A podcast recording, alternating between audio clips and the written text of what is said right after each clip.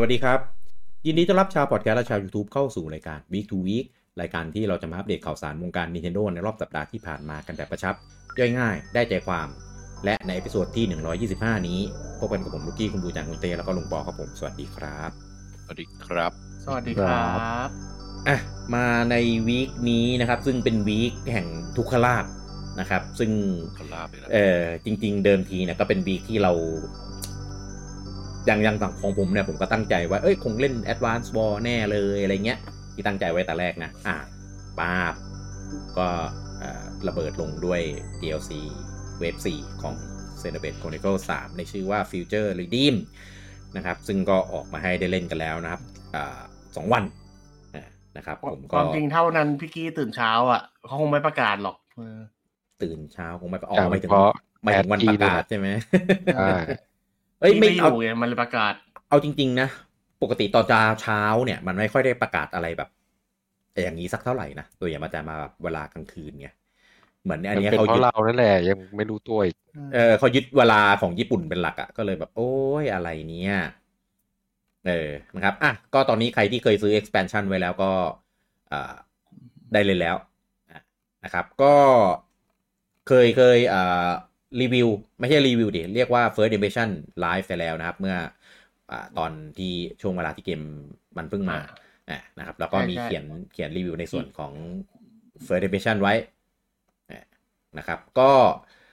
หลักๆก็คือตัวเกมเน้นการอ่าฟรีโรม explore เก็บของอะไรเงี้ย มากขึ้นยิ่งกว่าตัวตัวภาคหลักของภาค3อะ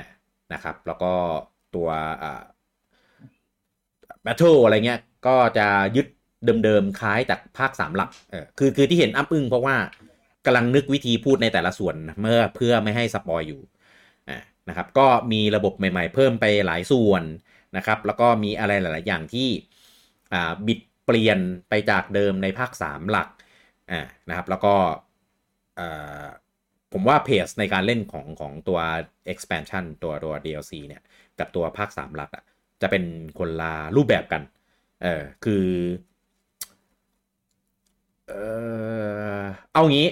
ผมว่าผมว่าความความเพลินในการเล่น ในการค้นหาในการเก็บของอะไรเงี้ย มันดูมีความมีความสนุกแล้วก็มี reward ที่ที่ที่โอเคกว่ามากอ่านะครับ แล้วก็อันนี้น่าจะไม่ spoil คือตอนภาค3เนี่ย เขาจะโยน map ตุ้มใหญ่ ๆ มาให้เรา แล้วก็ในนั้นก็จะมี mon แบบหลากหลายเลเวลเออก็จะมี mon โหดๆที่รอกระทืบเราให้เราต้องคอยเดินหลบอะไรอย่างนี้ใช่ไหม แต่ว่าภาคเนี้ยอารมณ์จะเป็นเหมือนแบบค่อยๆ ปลดทีละโซน ทีละโซนมาให้เราได้สำรวจกลับไปไปยัภาคสองเหรอ เออ ผมว่า feel จะคล้ายๆ ภาคสอง แต่ว่าภาคสองเนี่ยมันจะมีพื้นที่ที่ที่มันกว้างมากๆ ที่มันมี mon หลากหลายอยู่ใช่ไหม แต่ว่าอันเนี้ยไอ้ไอ้พื้นที่แบบนั้นอะเขาจะเหมือนเซตเป็นอีก layer หนึ่งที่เราจะยังไม่สามารถไปได้ คือเห็น เออว่ามันมีแน่ แต่ว่าเราจะยังไปไม่ได้ แล้วก็จะค่อย ๆ เหมือนแบบ ให้เราได้ค่อยๆเอ่อสำรวจเอ่อเก็บของแล้วก็เอ่อซนในพื้นที่ที่เราสามารถรู้สึกว่า เออ ไปได้ปลอดภัย แล้วก็หรือไม่ก็แบบฟาร์มเวลอีกหน่อยนึงก็กลับไปซนได้อะไรเงี้ย อะนะครับใดๆก็คือ มันมันมีเรื่องของการอ่าเก็บให้ครบอยู่เออมันเป็นระบบหลักๆของภาคเนี้ยนะ ที่ใช้ชื่อว่า Affinity อ่าอะไรวะ Affinity Reward Affinity Go Affinity Go อ่านะครับ คือเราจะสามารถดูได้ว่าแต่ละแมปเนี่ย เราเราเก็บครบร้อยเปอร์เซ็นหรือยังอะไรประมาณเนี้ยอ่านะครับ ซึ่งซึ่งเท่าที่เล่นมาในตอนเนี้ยทำยังไงยังไงมันก็ไม่ร้อยไม่ร้อยเปอร์เซ็นต์สักที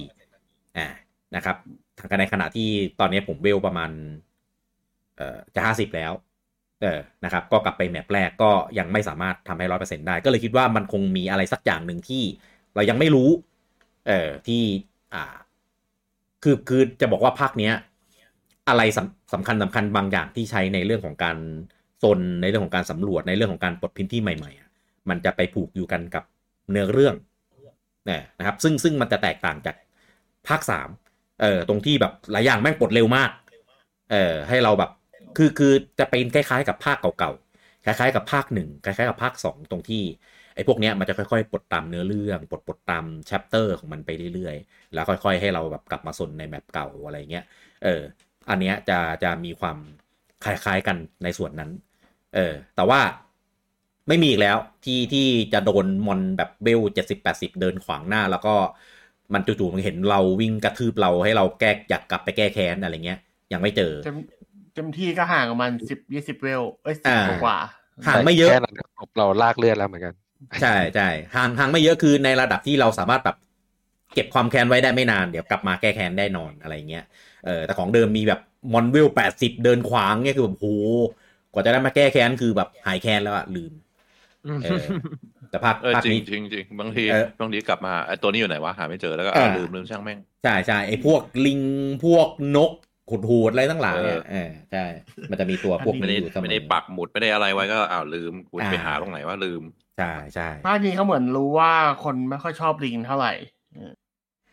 อ่าอ่าเออก็ไม่มีก็เหรอมีมีมีไม่ไม่มีไม่ได้หรอกเพราะว่ามันเป็นเออเหมือนเป็นไอคอนตัวละครศัตรูประจำซีรีส์อะ เออ แต่ว่าแต่ว่ามันมันไม่ใช่ในแบบ ไม่ได้ออกมาในแบบที่ที่เราคุ้นเคยไม่ได้สักแบบเท่าไหที่ร่คุณเคยนะใช่นะครับก็ก็เขามีการวางมอนวางอะไรเงี้ยไว้ได้แบบ โอเคนะในระดับที่แบบทำให้เรารู้สึกว่าเล่นแล้ว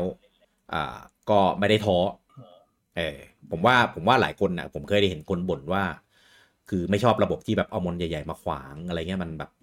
มันไม่อิสระในการจะสำรวจสักเท่าไหร่ เออคือเริ่มด้วยความที่ระบบภาคเนี้ยมันเน้นให้สำรวจ เน้นให้แบบ เก็บของเก็บอะไรอย่างเงี้ยเออคนสายซนจะมีความสุขมากเออคือเป็นเป็นเพจในของเซโนที่ คือคือต่อให้เป็นภาคสองก็ตามอะอารมณ์ก็ก็ไม่ใช่แบบเนี้ย เออเหมือนเป็น feel ทำให้เราแบบผมว่า comment อย่างเงี้ย คือภาคสามผมว่าเขาวาง monster แอบแอบน่าเกลียดไปหน่อยหลายจุดอ๋ออ่าอ่าใช่ อย่างใช่ไอ้จุดที่ต้องลงไปทางใต้อะแต่ก็เป็นอืมหมู่บ้านลิงอะไอ้เหี้ยก็แล้วกูจะไปยังไงอ่าแล้วมันมีบาง quest ที่แบบให้มาตั้งแต่กลางแต่กลาละงเกแต่มละแต่ว่าอ่าไอ้หมู่บ้านลิงนี่แบบเลเวลเก้าสิบทั้งนั้นเลยอะอืมเออคืออย่างภาคสองอะโอเค ส่วนที่เป็นอย่างนั้นมันก็มันก็ไม่ได้วางเยอะไงแล้วมันก็แบบไม่ได้มี quest บังคับที่ต้องแบบฝ่ายฝูงพวกนี้ไปเพื่อทำอืม หรือถ้ามีมันก็จะมีใกล้ๆเลเวลที่เราต้องไปทำแต่ภาคอืมสามผมว่าหลายจุดวาง monster แล้ววาง quest ไม่อืมเข้ากันเท่าไหร่ เหมือน quest มันมาแบบก่อนใช่เลเวลที่เราจะไปโซนนั้นได้ คือเข้าใจแหละมันอิสระทั้งภาคสองภาคสามอะอืมคือเราจะเดินโซนทางสำรวจได้ไม่มีปัญหา แต่เขาจะค่อนข้างคุมสุดส่วนที่เราไปด้วย questครับ เออ ก็คือเควสภาคสามผมว่ามันมันให้ให้ประหลาดนิดนึงอย่างไออะไรว่าไอเกาะกลางอะ เกาะกลางที่มีมีไดโนเสาร์มีนกใหญ่ๆอะไรพวกนี้อ้าวก็เควสต้องไปหาโนปอนไอเชี่ยแล้วกูจะมุดไปยังไงประมาณเนี้ยก็แบบอืมอืมอืมมันจะมีอารมณ์แบบวิ่งหนีวิ่งหนีแล้วเกมเนี้ยอย่างที่รู้กันมันวิ่งหนียาก อืมคือถ้ามันล็อกออนบุญแม่งก็ตามยันลูกโตอะตามไกลอะอืมเออแล้วมอนคือพวกนี้ไม่ชอบมีท่ายิงไกลที่แบบอ้าวทีเดียววันฮิตคิว อืม ถูกอ่านี่ก็เข้าใจ อืมก็ก็คือผมว่าการออกแบบสเตจฉากแมปจุดวางมอนอะไรเงี้ย คือคือคือมันสร้างสรรค์ด้วยเพียงแต่ว่ามันมันไร้แรงจูงใจไปหน่อย เออมันมันกว้างแบบคือเราจะต้องจงใจแบบเดินหาไปจริง ๆ อะไรเงี้ย เออ ก็เขาก็แก้ปนจริง ๆ ภาคสามหลักอะถ้าใส่ระบบของ expansion เข้าไปนะ แม่งแม่งจะสนุกกว่านี้แบบอีกหลายเท่ามาก เพราะว่าด้วยสเกลฉากอะไรต่างๆ อะไรเงี้ยคือแบบแม่งแม่งวิ่งสนุกมากแน่ เออโดยเฉพาะพื้นที่ซ่อนพื้นที่อะไรพวกเนี้ย เนี่ยเขาก็เลยมาแก้ในในภาคไอ้ Future Redeemed ด้วยการแบบ อะ มีอืมมี quest ให้ทำมีมีไอ้เนี่ยไอ้ระบบ affinity go อะไรพวกเนี้ยมาให้มีอะไรอีกหลายอย่างคือมันทำให้เราแบบสำรวจสนุกมากขึ้น เออทำให้ map แม่งแม่งรู้สึกว่าน่าเดินน่าหาน่าอะไรมากขึ้น ก็ดีเออเพราะว่าจุดภาคสามที่ผมติแค่สองอย่างเลยนะ คือระบบ pattern ผมชอบครับนะระบบเกมผมชอบผมแค่ติแค่ส่วน เนื้อเรื่อง ซึ่งซึ่งอันนี้ผมเห็นต่างกับพี่กี้อืมกับส่วน map แค่นั้นเองที่ซึ่งผมว่าผมส่วนตัวผมชอบ map สไตล์ภาคสองมากกว่า ครับ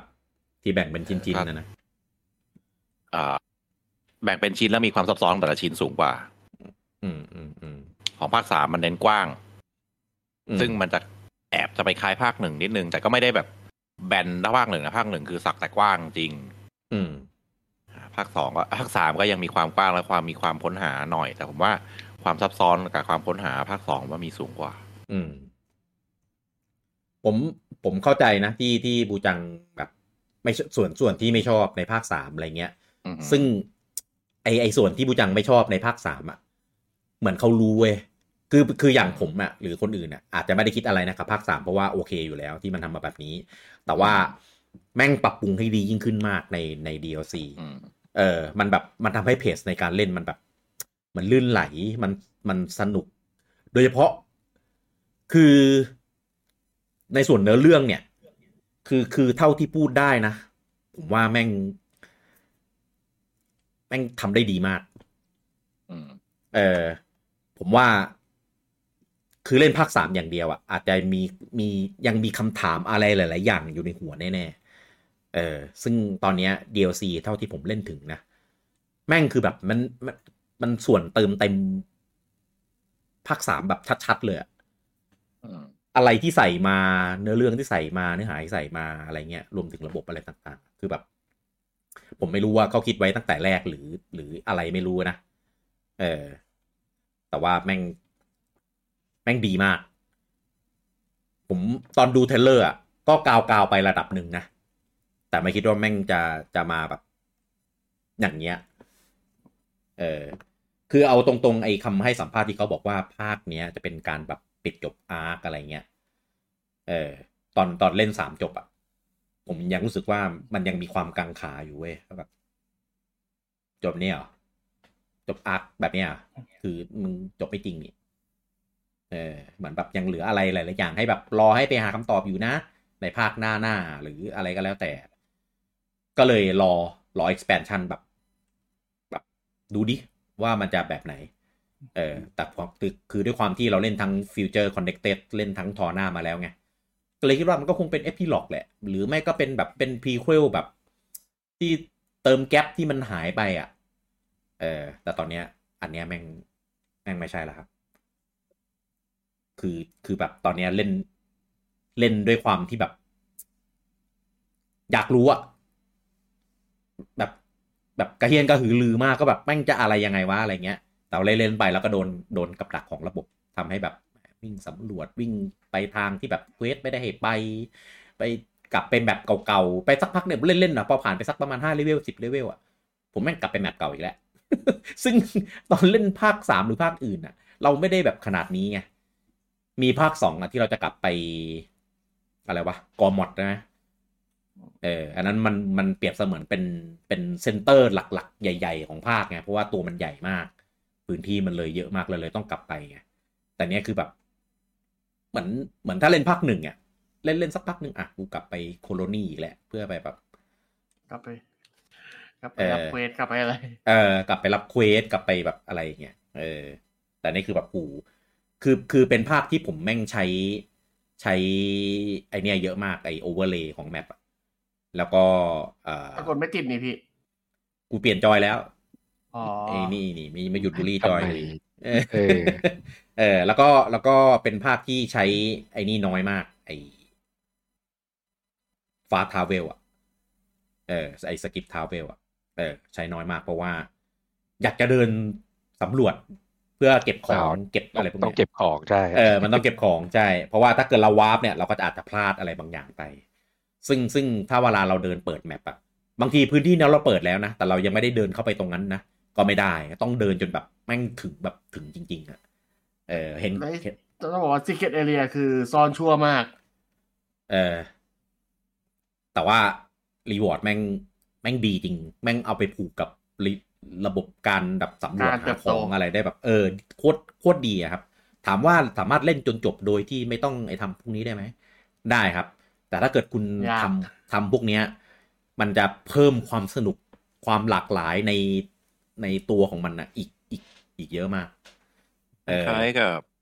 ซึ่งจริงๆ ผมว่ามันเป็นทั้ง expansion ทุกอันเลยนะ อย่างของ Future Connected อะอืมก็จะเพิ่มระบบค้นหา Nopon ใช่ไหม แล้วก็ Nopon ก็จะไปใช้ใน pattern ได้ Battle อ่า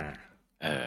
ซึ่งอันนั้นมันก็เหมือนเพิ่มจุดอ่อนของภาคหนึ่งที่ซึ่งซึ่งผมบอกว่าสักแต่ใหญ่ไง มันก็จะมีอ่าอ่าอ่าถึงถึงแม้ถึงแม้แผนที่มันจะออกแบบใหม่ก็ตามแต่มันก็ยังคงสไตล์เดิมคือมันใหญ่แบบใหญ่ใหญ่อืมอืมแต่พอเพิ่มระบบโนปอนเข้าไปมันก็มันก็ทำให้เราอยากอยากเดิน คือภาคหนึ่งอืมยังมีอารมณ์ว่าเออเดินผ่านแล้วผ่านเลยขี้เกียจกลับไปแล้วแม่งใหญ่มากใหญ่ไม่รู้ใหญ่ทำไม อืมอืมอืมเออแต่พอเนี้ยมีอะไรค้นหาในแผนที่อะก็ดีใช่อย่างทอหน้าทอร่านี่จะเปลี่ยนนิดหนึ่งคือทอร่าก็คือกึ่งกึ่งกึ่งกึ่งจะใช้แมปเดิมในสไตล์ที่เล็กเล็กลงอ่า หมายถึงรูปแบบวิธีการทำแมปถูกไหม ใช่ รูปแบบของ map Torna คือจะเล็กลงกว่าเดิม เล็กลงกว่าครับภาคสองแล้วยัง แต่ยังคงความซับซ้อนแบบสไตล์ภาคสองอยู่ Torna ภาคสองคือ map ก็จะประมาณเหมือนเหมือน Gormott ที่ย่อส่วนลงมาหน่อยหนึ่งใช่ ใช่ คือจะเป็นอารมณ์แบบมีอะไรมีซับซ้อนมีหลาย layer แต่ยังคงยังคง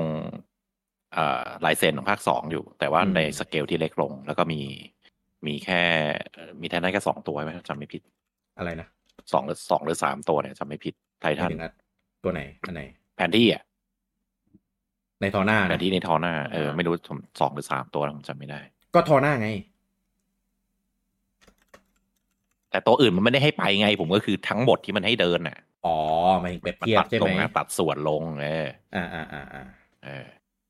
ก็ใช่ใช่ผมเลยว่า ไอ้ทั้ง expansion ทั้งสามมันอะ มันจะมีอืม รูปแบบคล้ายๆ มีแนวคิดที่คล้าย ๆ กันคืออืมเอา concept ภาคนั้นอะแล้วมาเพิ่มในจุดที่ด้อยอืมเพราะว่าลักษณะเหมือนแบบทำเริ่มทำหลังจากที่เกมวางขายแล้วฟังเสียง feedback แล้วหรือเปล่า ก็เลยเกิดอย่างนี้ขึ้น เอออย่างอืมภาคสองเป็นงั้นช่วยกรุณาเอามา up ในตัวเต็มด้วยครับ ไม่ไม่น่าได้แล้วละไม่ได้โว้ยคนละระบบเอาแค่ไอ้ TOL อะ อ่าอ่าเอาไอ้ใช่เนี่ยหลายอย่างไอ้เรื่องหาของเรื่องอะไรเงี้ยมึงอัพมาด้วยไม่ถูกทำในแบบเดียวเอาดีเอาแค่แบบดียวโปรเกรสมาให้ดูก็ได้ว่าแบบมีอะไรเท่าไหร่อะไอ้นี่แหละไอ้ Affinity Go นี่แหละ ควรเอาไปใส่ในระบบหลักเอออยากได้มากเลย อืมแหมอัพอย่างเงี้ยมันต้องแก้ระบบ เขาก็ทำใหม่ให้แล้วไงทำเป็นคนละเกม ไม่มาก็เออนิดนึงอะแต่เอาใส่มาแล้วก็แบบให้ reward เป็นเหรียญ Nopon ก็ได้อะ ก็ยังดีอะอืมเออไม่ที่บอกก็คือทั้งสามภาคมันประมาณนี้อย่างภาคหนึ่งอะ พอเป็น Future Connected อะก็คือแก้ระบบ pattern หน่อยนึง แก้ระบบ map หน่อยนึง มันก็ดูเล่นสนุกขึ้นเยอะ ส่วนภาคสองอะ Torna ก็แก้ระบบอ่าไอ element ที่แบบยุ่งยากเหลือเกิน แก้แบบสั้นๆ เร็วๆ แล้วกลายเป็น action มันลื่นไหลและง่ายขึ้นกว่าเดิม comboระบบติด chain ต่างๆติดง่ายกว่าเดิม เออ อย่างไอ้ระบบ seal อะคือไม่จำเป็นไงภาคสองใครใครเล่น seal วะ ไม่ใช่ผมอืมพูดผิด ใครเล่น seal เพื่อหวังเอฟเฟกต์จาก seal บ้าง อืม เออ มันคือมันเล่น seal เพื่อหวังเอฟเฟกต์ระเบิดสุดท้ายแค่นั้นเอง อืม เออ จัดทีมให้มันอะไรก็ได้ให้ seal มันครบอะไม่ไม่ไม่ไม่มีใครมาหวังแบบ seal นู่น seal นี่หรอกไร้สาระอืม ก็เลย Torna ก็เลยอะระบบ seal ว่าช่างแม่งก็อะไรก็ได้อย่างเงี้ย ก็คือต่อระเบิดบึ้มๆไปเลย อืม เออแล้วระบบไอ้ back backline frontline ก็สลับกันได้ มันก็ดูเกมได้เร็วขึ้น อืม เนี่ยทั้งสองภาคมันมีปรับ ผมคิดว่าปรับจาก comment นะเออจากเกมออกก่อนหรือหรือรีวิวอะไรก็ตามแต่ละคนก็จะบ่นบ่นบ่นเออแล้วเขาก็ไปปรับ เหมือนโยนหินถามทางด้วยก็ได้เออเหมือนภาคแรกเป็นโยนก็ไปเวอร์ชันหนึ่งเออภาค expansion ก็เหมือนเป็นเวอร์ชันสมบูรณ์อะไรเงี้ยถึงแม้ตัวเกมสเกลเล็กกว่า แต่ว่ากลัวตัวระบบทำให้มัน content ทำให้มันแบบแน่นกว่าเดิมอะไรประมาณนั้นผมว่าผมว่าน่าจะมีการคิดว่าน่าจะปรับยังไงก่อนแล้วก่อนที่จะออกค่ะ ก่อนที่จะขายหลักเลยเพราะว่า มันเร็วมากเลยนะถ้าเกิดรอ feedback แล้วค่อยมาทำอะวันนี้มันก็ไม่ถึงปีเลยนะไอ DLC ตัวเนี้ยอืมไม่รู้ดิเพราะว่าอืมพี่ว่าถ้าเกิด ถ้าเกิดไม่รอแล้วจะรู้ได้ไงว่ามันปรับแล้วมันอย่างเงี้ยแล้วมันจะดี มันก็เหมือนแบบออกแบบสองเกมเนี่ยตอบง่ายๆครับบูจังเขาตั้งใจครับ ตั้งใจให้มันแบบลำบากลำบากแล้วก็เอ๊ะซื้อ expansion ดีกว่าเรามันดีกว่า ไม่หรือไม่ก็คือแบบเป็นมีเทสเตอร์อะไรวะทำในระบบอะแบบว่าพอได้เหรอพอไม่เกมได้เสร็จมั้แล้วงตอนเทสอะพี่ได้ได้ดีอ่าถ้าจากเทสเตอร์อย่างที่เต้บอกอะโอเคถ้าทำงั้นมันก็ขายเข้าไปใส่ในเกมเต็มเลยเออแล้วทำไมไม่ทำของดีของเต็มมันดีวะก็ของเกมมันเสร็จไปแล้วไงขี้เกียจไงเออก็ปรับก็ปรับไอ้นี่ไม่เอาปรับไม่ไปแก้อันเดิมเออมันสเกลใหญ่ไงของของเดิมอะเออบัตเจ็ตมีแค่นี้ทำแค่นี้แหละอืมเมื่อกี้มึงยังอยากให้อัปเกรดในเกมอยู่ไอเต้ ตอนไม่นี้อันบอนี้กลำบากแล้วไม่ไม่ไม่ขัดอันกันี้นคือเองพูดให้เห็นไงว่าแบบเออมันยากไงอะไรของเอออยากให้มีไงแต่รู้แหละมันเป็นไปไม่ได้อืมเออแต่ได้ก็คือโคตรดีครับโคตรดีครับ ผมว่าถ้าใคร ใครมีเวลาเล่นไม่เยอะ แล้วกลัวแบบจะเล่นไม่ทันอะถ้าเกิดมีมีเซลดาต่อคิวอยู่อะไรเงี้ย ผมว่าถ้าไม่ได้จะเอาเก็บทุนนะ ก็ยังยังเห็นเห็น โอกาสที่จะจบทันแบบแบบ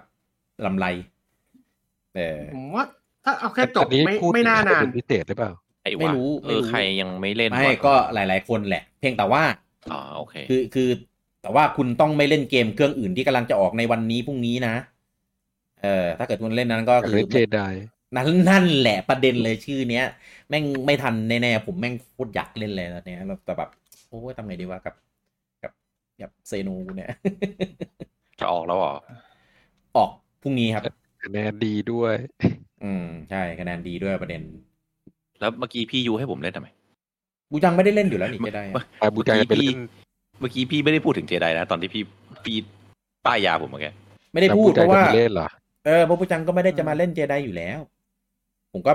priority ให้ไงก็คือแค่เซโนกับเซลดาถ้าสองอันเนี้ยไม่พี่บูว่าถ้าถ้าเซโนพี่ยังพอจบทันเพราะผมคิดว่าน่าจะประมาณอาทิตย์หนึงจบได้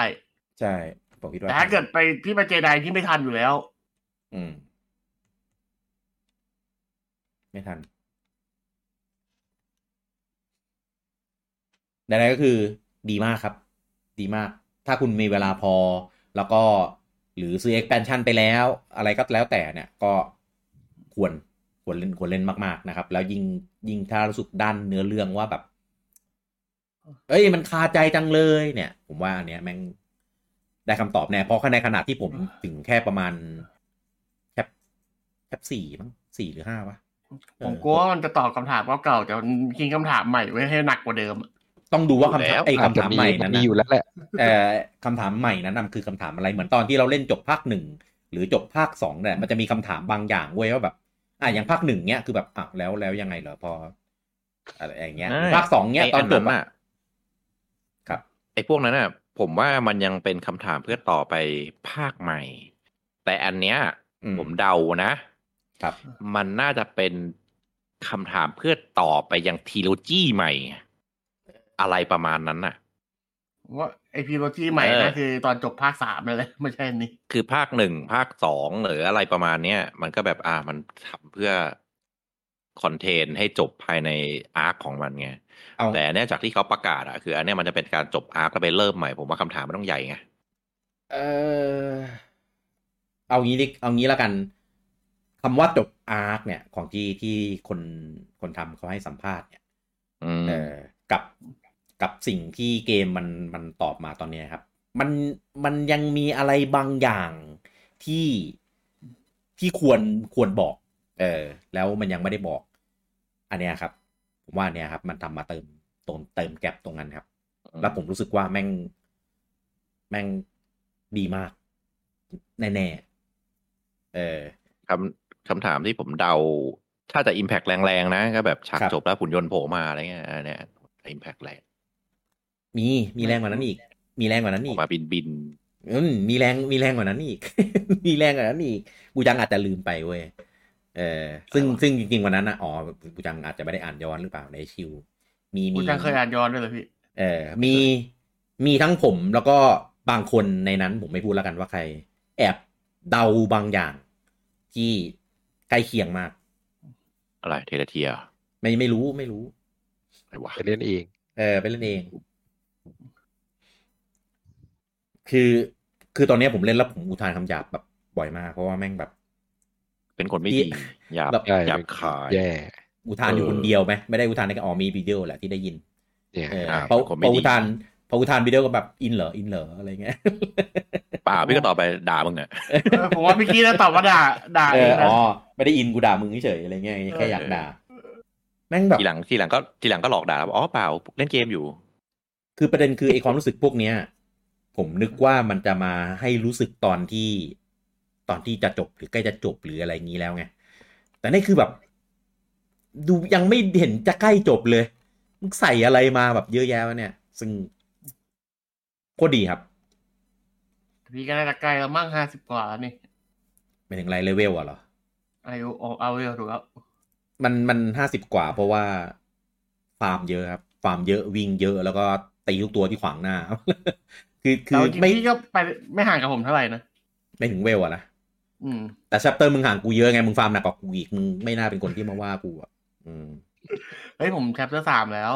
ครับอืมอะก็อย่างที่รีวิวไปคือตอนเนี้ยผมยังไม่มีการอะไรที่ทำให้ผมแบบรู้สึกว่าเปลี่ยนใจที่ผมเขียน first impression review ไป ผมให้เป็นสิบเต็มสิบเลยคือแบบอวยมาก แต่ตอนนี้ผมยังรู้สึกแบบแบบ อย่างนั้นอยู่อะครับ เออมันอวยเต็มอวย เออ คือตอนอะไรวะตอนตอนภาคสามเนี่ย คือบอกเลยว่าเราเราขับเคลื่อนความไฮด้วยด้วยอ่าเนื้อเรื่อง แล้วก็ระบบที่ค่อยๆปลดมาอะไรพวกเนี้ยครับ แต่อันเนี้ยคือคือมันมันมีความแบบความเพลินในการเล่นในแบบ ผมว่าผมว่ายังไม่ได้ไม่เคยได้ประสบการณ์แบบเนี้ย จากจากภาคไหนๆนะเออความความเพลินอย่างในอย่างการที่แบเมื่บอกี้พี่กี้บอกอะผมผมเริ่มจะเข้าใจแล้วทำไมผมไม่ชอบภาคสาม ในด้านเรือเรื่องคือพี่กี้พูดมาคำหนึ่งคือภาคเอ expansion อะ มีความทำให้อยากค้นหาอืมขึ้นมาเยอะ ซึ่งผมว่าความอยากค้นหาในภาคสามผมได้จากมันน้อย ผมเข้าใจเว้ยเออผมเข้าใจเลยว่าทำไม คือ อันเนี้ยไม่แน่ใจว่าสปอยหรือเปล่า แต่ตอนที่เราทำ All About Xeno กันนะครับ เรามี เรามีเคยคุยกันถึงบางเรื่องไปถึงแบบผมกับบูจังคุยกันนะในตอนนั้นนะเหมือนบอกแนว discuss อะไรอย่างเงี้ยตอนไหนแล้วมันลืแล้วเออบูจังน่าจะลืมแล้วแต่ผมอะจำได้ เพราะบูจังอะเคยพูดอะไรอยู่อย่างหนึ่งเว้ยแล้วว่าคือคาดหวังมากว่าภาคสามมันจะมี แล้วมันดันไม่ตอบโจทย์ตรงนี้บูจังเว้ยบูจังเลยเลยออกแนวแบบเซ็งๆผมเข้าใจ อะไรวะลืมแต่ X expansion มีสิ่งนั้นครับมึงไปเล่นเลย มีหุ่นเหรอไม่รู้ไปเล่นเองเว้ยอื มมีขับหุ่นปะมีแต่งหุ่นไหมคือคือมีอาร์เมอร์คอไหมซื้อซื้อที่เก็บหุ่นเหนื่อยซื้อที่เก็บหุ่นเอโอเคอเออโอเคใช่ไม่มีหุ่นหรอกไปไปไปพูดพูดตามถึงเซโนตอนนี้ผมขี้เกียจคุยกับบูจังแล้วผมบอกเลยเออ เอาเร็วเร็วเร็วเร็วจบคือข่าวคือเลยทั้งหลายข่าว เออคือเลิกลังเลแล้วไปเล่นสักทีเถอะเออกูจะได้แบบเออปลดปล่อย ความรู้สึกนี้สักที คือไอความรู้สึกเรื่องมีเนื้อเรื่องอะมีกูมีคน easy คุย mode ด้วยไหมเรื่องแยะมีแต่อย่าเล่นเลยบาปมีด้วยเหรอ เอออ๋ออแต่ภาค expansion มีทุกครั้งนี่หว่าเออลืม มันมีตั้งแต่ภาคหลักแล้วภาคเนี้ยฮะใช่อีซี่มีแต่แรกไม่ใช่เหรอมีแต่แรกเลยไม่ได้ไม่ได้อัพมาทีหลัง ผมใช้อยู่ตอนที่ผมฟาร์มเวล ตอนที่ผมแบบไล่เก็บอะไรวะเออเวลาขี้เกียจขี้เกียจที่เวลเราแบบโอเคแล้วอะเวลาตีตัวที่แบเล่บนอีซี่ก็เหรอกูไม่เล่นดีซี่กูหมายถึงว่าระบบออโต้อ๋อเออเหพูดมืถึอนงเหมือนเหมือนพูดในถึง auto ของ Future Connected มันมี easy ปะที่เลเวลขึ้นเร็วปะผมจำไม่ได้ละ อันนั้นน่ะมันเป็นระบบที่ปรับแล้วได้ได้ reward ด้วย ยิ่งเล่น hard ตัวคูณยิ่งอ่า เป็นตัวคูณ แต่ว่าของของภาคภาคสองอะ มันจะมาเป็น free title update ตอนหลังให้มี easy แล้วก็มี auto battle ด้วยอ่าแต่ว่าภาคสามมาตั้งแต่แรกเลยครับ ไม่ดีของ Future Connected ที่ที่เลเวลขึ้นเร็วอะมีปะ แต่ Future Connected มันไม่ได้เป็น expansion ไง มันมาแถมกับเกมเออเออเออเออเออแต่ว่าของภาค 2 เนี่ย มันมี expansion แต่ว่ามันไม่ได้มาพร้อม expansion มันมากับเออรู้รู้ฟรีแต่เต้นอัปเดตเออแต่แต่เพียงแค่มันไม่ได้มาพร้อมตอนเกม launch แค่นั้นเอง ไม่ไม่ไม่ที่ผมถามคือแบบแบบนั้นไง แบบ Future Connected อะมีไหมแบบพวกเลเวลขึ้นเร็ว ตีแรงอะไรเงี้ย ไม่มีไม่มีอ๋อเหรอก็เล่นอีซี่ไป เออถามเฉยๆถามเฉยอย่าอย่าเล่นเลยๆอีอยู่ซี่ดีก็นึกขึ้นได้ เออมันมันอีซี่เกินอะ ผมว่ามันมเออมันทำให้ระบบไม่อย่างอย่างอย่าง Future Connected ผมเข้าใจนะ เพราะว่าเกมมันสั้นเกมมันเล็กก็แบบอ่าเล่น easy ให้แป๊บเดียวจบอะไม่มีอะไรเลย อ๋อแต่ว่า Future Connected มันสั้นมันสั้นมากนะมันก็แป๊บเดียวเอง ใช่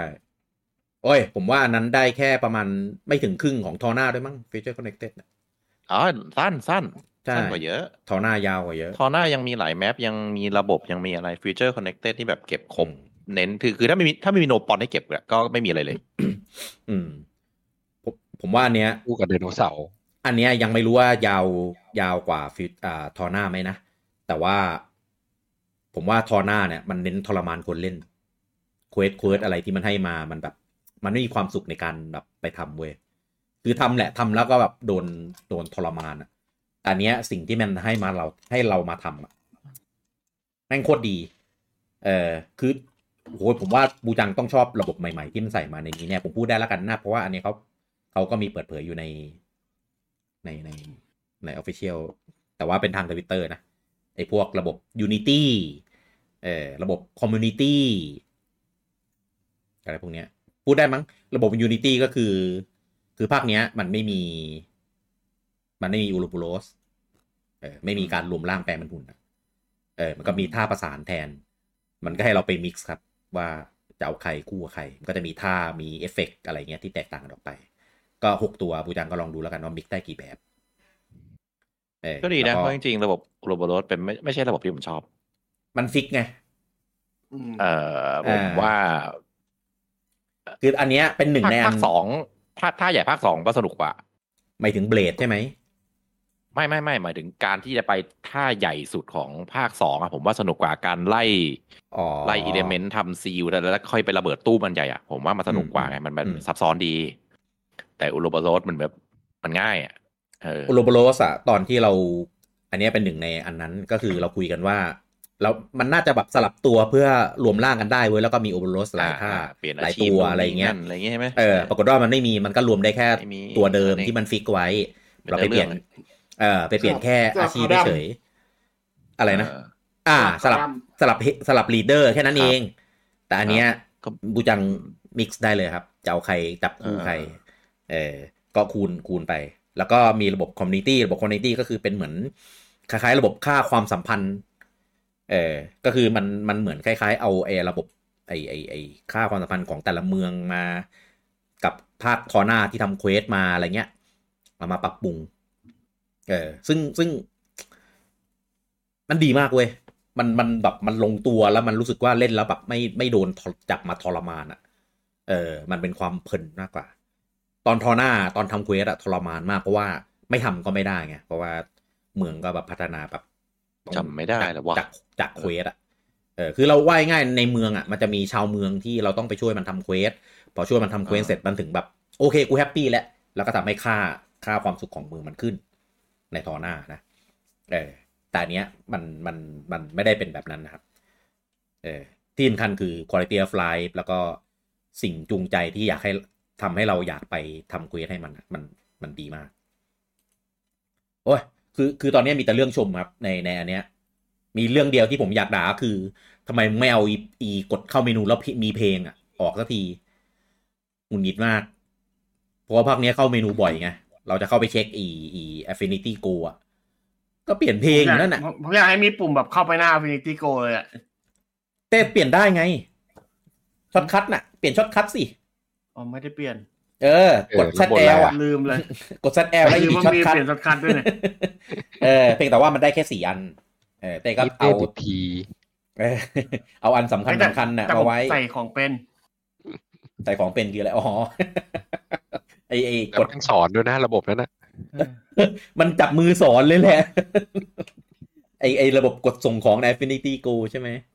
ใช่เอออะครับ เอาเป็นว่ามันดีมากมันตอบโจทย์มากแล้วเดี๋ยวพอ เล่นจบแล้วอะทีเนี้ย เราจะรู้แล้วว่า ไอไอคำถามที่คาใจเราอยู่อะไรพวกเนี้ย เออ มันจะมันจะออกมาเป็นแบบไหน น่าน่าจะเหลือแค่เรื่องเดียวกับเรื่องของความยาวของของตัว DLC นะครับส่วนเรื่องระบบเรื่องอะไรที่ที่เกมนำเสนอมากับเรื่องของการออกแบบแมปแล้วก็อะไรสักอย่างที่ไม่รู้เนี่ยเออผมคิดว่าอันเนี้ยโอเคละไม่น่ามีปัญหาแล้วเพราะเท่าที่มีอยู่ตอนเนี้ยสมมติมีอีกสัก เอ่อนนี้จะสปอยปะวะกำลังกำลังดูแมปที่มันมีให้อยู่ในตอนนี้ เอ่อเอาเอาเอาเป็นว่าอันนี้อย่าพูดดีกว่าผมว่าเดี๋ยวเดี๋ยวมันจะกลายเป็น spoil ไป เออ อันนี้ผมพอเราจำนวน map ได้จากไอ้ที่ผมส่ง Affinity สาม map ครบอะ Affinity อะครับ ใช่เต้ แต่ว่าเต้เต้ลองดูเปอร์เซ็นต์ของ map ดิเปอร์เซ็นต์ไอเนี้ยเปอร์เซ็นต์ของ Area Map อะมันจะมีเปอร์เซ็นต์ของแมปโปรเกสอยู่เห็นไหมอืมเออเต้เห็นไหมว่าแม่งแม่งหลอกลวงมากอะแม่งไม่ใช่อะออกลวง อ๋ออันนี้ อันนี้พี่รู้ใช่ไหมว่าถ้าเกิดเราซูมบอกแล้วเราเลื่อนไปดูมันก็บอกว่ามีพิแมปแบบไหนบ้างอะใช่รู้ครับอืมเออแต่เต้ลองดูแมปโปรเกสสิครับ อืม มันเต้คิดว่ามันมัน make sense อะ นี่มันไม่ make sense ครับแม่งแม่งไม่ใช่อะแม่งแม่งเตรียมตลบหลังอะไรกูสักอย่างแน่ๆอะเนี่ยแหละครับ ก็เลยคิดว่าถ้าเป็นอย่างเงี้ย แม่ง เออ แล้วแม่งมีอีกอย่างหนึ่งที่ โอ้ยไม่ไม่ได้แล้วล่ะกูจังไม่เล่นไม่ได้ไม่ได้แล้วล่ะ อันเนี้ยใน trailer อันเนี้ยอันเนี้ยใน trailer มีครับ มันเป็นตัวที่มันเชื่อมอะไรบางอย่างกับฟีเจอร์ connected อะบูจังเออผมพูดเลยก็ได้ ตัวหมอกครับ รู้แล้วผมก็รู้อยู่แล้ว เออ นั่นแหละครับ มันมันไม่ได้ มันไม่ได้แค่ซัมติงครับ มันมีความสำคัญอะไรบางอย่าง มากไม่ แล้วเออบูจังรู้ขนาดนี้บูจังยังจะไม่เล่นเหนือครับๆ เออที่อย่างบูอจัย่างงนะครับอย่างที่เราคุยกันก่อน pre record แหละว่า ก็ถ้าบูจังกลัวว่าไม่ทันอะ ก็ Zelda ก็ไม่จำเป็นต้อง day one ก็ได้สำหรับบูจังอะนะใช่เออบูจังควรมาเอา Xeno ให้ให้จบก่อน เออเพราะบูจังก็ไม่ใช่แฟน Zelda อยู่แล้ว ก็ใช่อืมอืมแฟนเบลเดอร์ไวใช่ เข้าใจไงอ๋อหมายถึงว่าเออก็ไม่ได้อยากรู้เนื้อเรื่องหรืออะไรป่ะ ก็เดี๋ยวค่อยมาเล่นได้ ใช่ เสื้อชื่อเสื้อไม่หรอกผมว่าถึงตอนนั้นทุกคนก็จะกดดันผมทำไมไม่เล่น Zelda อยู่ดีไม่กูไม่หัดไม่ออกไม่ชีวิตไม่ได้ไม่ผมไม่กดดันเซโนเว้ยให้จบผมจะเข้าใจเว้ยผมตอนนี้ผมกดดันให้บูจังมาจบเซโนมากกว่า แต่อย่ามาจบด้วยความแบบเล่นอีซี่อะไรเงี้ยไม่เอานะไปอีซี่หมดจัดโอ้ไปเดินเดินตามลูกศรมีไหมมีลูกศรไหมโอ้มีมีลูกศรนะมันมีมีอยู่แล้วมันมีอยู่แล้วใช่ไหมมีอยู่แล้ว โอเค เออ ลูกศรที่พาวิ่งไปเจอมอน เจอลิงเบลเจอนกเดินเจอเดินเสาร์ตัวเริ่มเลยเออ นั่นแหละนะมามูฟออนเรื่องไซโนดีกว่านะครับผมก็ตอนนี้คือประทับใจเต็มๆ แล้วเดี๋ยว คิดว่าวีคหน้าน่าจะ น่าจบแล้วมั้งเดา คิดว่าเอออาทิตย์เดียวน่าจะจบสรุปในเรื่องเลยเหรอเอ้ยไม่อาทิตย์หน้าต้องไอ้นี่นี่อาทิตย์หน้าเราป้ายยา อะไรไม่ได้จะมาไปในมากาว หมายถึงว่าจบแล้วเฉยๆก็จะได้แบบเหมือนแบบตกใจด้วยว่าจะมาสรุปในเรื่องก็ว่ารีวิวเร็แบบไปแบบเต็มๆได้ไงว่าแบบเออเป็นยังไงบ้างความยาวความคุ้มค่า แล้วก็ความอิ่มเอมของเนื้อเรื่องอะไรพวกเนี้ยเออตอนนี้พูดได้แค่ระบบที่มันปลดอยู่ตอนนี้ จริงๆแม่งยังปลดระบบอีกเยอะ ถึงตอนนี้แม่งยังไม่หยุดปลดระบบเลย ซึ่งแบบโอ้โหมึงมาปลดอะไรตอนนี้เนี่ย อืมนั่นแหละ บอกพูดได้แค่นี้อ๋ออ๋อแล้วอีกอย่างคือภาคสามครับอะครับผมว่ามันไม่มี อารมณ์แบบเออระบบปลดอะไรตอนนี้ไงผมว่ามันปลดทุกอย่างเร็วไปหน่อยใช่ที่ผมพูดไงว่ามันปลดอะไรทุกอย่างแล้วก็มัน เออ มันปลดแล้วมันจนก็แบบแบบเท่านั้นอะอะหมดแล้วเหรอ คือภาคสองอะ แม่งยังปลดปลดจนด่านบอสอะ อ่าใช่มันมีอะไรให้ว้าวทั้งเกมไงใช่ซึ่งซึ่งปลดปลดเร็วก็เท่านั้นอะไม่ค่อยได้มีมีไออันหลังอะไออะไรนะไอ field skill อะที่มาปลดทีหลังซึ่งแบบ อันเนี้ยเราหงุดหงิดมากว่าแบบอืมเก็บเก็บมาไว้เพื่อ ไอระบบปีนเถาวัลย์ ไอระบบเข้าหมอกพิษน่ะอ๋อเออใกล้แล้ว มันมันมีไว้เพื่อไม่ให้เราซนเยอะ off zone ไงเออ เออ นั่นแหละมันทำให้เราแบบแบบเซ็งเว้ยคือแบบแล้วบางเรต้องที่กลัอะไปแล้วแม่งจำไม่ได้ด้วยใช่คือแบบอ้าวแล้วกูไปไงวะเนี่ย มันไม่มีบอกใน map เหมือนไอ้นี่ไงใช่ มันไม่ไม่โชว์อะมันไม่มีบอกครับ เราเลยไม่รู้ว่า map ไหนเราสมบูรณ์ครบหรือยังเก็บอะไรบ้างหรือยังเปิด map ครบหรือยัง จนกว่าเราจะแบบไอ้นี่แหละ อีกอย่างหนึ่งคือไอ้ระบบระบบเครื่องหมายคำถามอะไอ้ที่ปลดว่ามี quest ขึ้นมา อันนี้ผมแม่งโคตรเกลียดเลย คือกูต้องมาย้ายทีละ map หรือเพื่อหาแบบสัญลักษณ์เครื่องหมายคำถามในใน map คือไม่มีอะไรแบบให้ดูแบบง่ายกว่านี้แล้วอะคือลำบากมากเวลาที่เราเล่น แล้วฮีโร่เราแบบเวลถึง cap อะเออเวลาฮีโร่เวลสิบอะไรเงี้ยมันก็ต้องแบบไปเล่นทำ quest เพื่อ ไปปลด cap level อะไรอย่างงี้ใช่ไหมล่ะ ถ้าถ้าเราไม่ไป map นั้นอะเราก็ไม่มีทางรู้เลยครับว่า มีมี quest อะไรพวกนี้ขึ้นอะก็ต้องแบบไปไล่หาต้องจำให้ได้ว่าฮีโร่ตัวนี้แม่งน่าจะมี quest อยู่ map ไหนอะไรอะก็ย้าย map ไปสิอะไรแบบเนี้ย ซึ่งซึ่งซึ่งอะไรแบบนั้นไม่ไม่มีในในตัว DLC นี้ครับ ครับ เออ มีมีมีแต่ว่าไม่ใช่แบบนั้นว่างี้แล้วกัน อืมโอ้ยดี ไปไปเรามุกออนดีกว่า แล้วเราอัดอัดได้ครบจะได้กลับไปเล่นต่อแล้ว ยิ่งพูดก็ยิ่ง คันไม้คันมือเอออยู่อัดก็เล่นได้ เนี่ยเนี่ยเนี่ยเราอะเออนี่ถ้าผมไม่ติดดีถ้าไม่ได้ติดคัดซีนอยู่นี่ผมก็ออกไม่ได้ว่ะกูต้องมาเปิดข่าวดูอยู่ดีแหละอะไรวะอะอะไปข่าวต่อไปนะครับ ก็มาถึงข่าวของ Zelda Tears of the Kingdom นะครับ ซึ่งตอนเมื่อวานนะครับ ไม่รู้ปู่เป็นบ้าอะไรนะครับ หลังจากที่ปล่อย DLC ของเซโนมาแล้วนะครับ ก็เป็นวันเดียวกันกับที่ปู่ปล่อยเอ่อ ให้สื่อต่างๆ เนี่ยได้มาก็เรียกอะไรนะ มา hands on เออมาเล่าให้ฟังว่าแบบได้ไปเล่นเซลดามาแล้วนะเออในเลในคือได้เล่นเนี่ยคือไม่ได้เล่นแบบแบบทั้งหมดที่อยากเล่นนะ คือจะมีจำกัดในส่วนของว่าปู่อยากให้เล่นตรงพื้นที่ไหนบ้าง แล้วก็เอามานำเสนอได้เท่าที่อยู่ในเงื่อนไขเออซึ่งซึ่งก็อันนี้สารภาพว่ายังไม่กล้าดูครับ ถึงแม้หลาย ๆ คนจะบอกว่าส่วนใหญ่มันจะเป็น gameplay gameplay ที่ปู่แบบกำหนดมาแล้วว่าเป็น gameplay ตรงตรงส่วนไหนบ้างอะไรอย่างนี้ แต่ว่าก็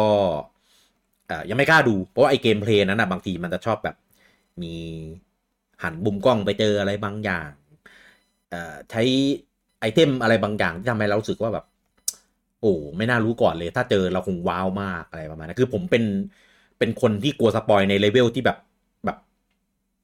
สูงสุดอะเออมีร้อยผิดปกติเออมีร้อยผมก็ขึ้นถึงร้อยมีพันผมก็ขึ้นถึงพันอะเพราะว่าผมอยากอยากเห็นอะไรพวกเนี้ยแล้วก็แบบว้าวหรือตื่นเต้นหรือรู้สึกว่าแบบแบบสนุกตลกไปกับสิ่งที่เราได้เห็นเองไงเออ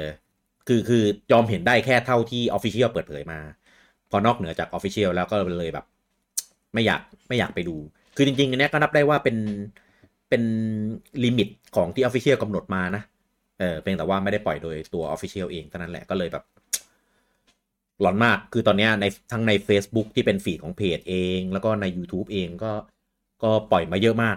เออคือทำเนวปกที่แบบเวลาเปิดเข้าไปใน YouTube อะกริทึมคือขึ้นมาแบบเทียบอะเออก็เลยแบบ โอ้ยนี่นี่เอาตรงๆนะ ถ้าผมไม่ได้ติดไซโนอยู่นะ ผมกดไปดูแล้ว ด้วยความแบบแบบกระวนกระวายใจอะเออนี่ดีติดไซโนอยู่ก็เลยแบบ ไม่เอาอะยังไม่ดู รอรออีกหน่อยนึงก่อนเออคือตอนนี้เรายังมีอะไรให้เล่นรออยู่นะครับ แต่ว่าถ้าใครไม่ซีเรียสเรื่อง spoil นะครับก็ไปลองกดดูได้เห็นว่าโชว์ gameplay ใหม่ๆ กันแบบหลายส่วนเลยอ่านะครับ ก็บางช่องก็ทำมาแบบไม่ยาวมาก บางช่องก็โอ้โหล่อวิเคราะห์ละเอียด แบบเป็นชั่วโมงอะไรเงี้ยก็มีเหมือนกันอ นะครับ ก็ไปเลือกเสพกันได้นะครับ แต่ถ้าใครกลัว spoil ก็ให้ระวังเอาไว้ ผมไม่รู้ว่า level การ spoil ของอันนี้มันถึง level ไหน เออ นะครับ ก็ อันนี้ออกแนวอัปเดตแล้วก็แจ้งเตือนอกันเอาไว้นะครับ ว่ามันมีไอ้พวกนี้ปล่อยออกมานะ แล้วก็เห็นว่ารีวิวจะออกมากันวันที่ 10 พฤษภานู่นเลย เอ้ย อ่า ใช่ 10 พฤษภานะครับ ก็ ก็น่าจะอีกประมาณเอ่อเท่าไหร่นะสองวีคใช่ไหมตาม ตามเวลาที่เรามี ก็คือคือตอนเนี้ยด้วยความที่สื่อต่างๆ เนี่ยเขาเขายังไม่ได้เล่นด้วยตัวเองนะครับ เดี๋ยวถึงเวลาที่ได้เล่นด้วยตัวเองแล้วเนี่ย ก็ผมคิดว่าน่าจะจะเร็วๆนี้แหละ ก็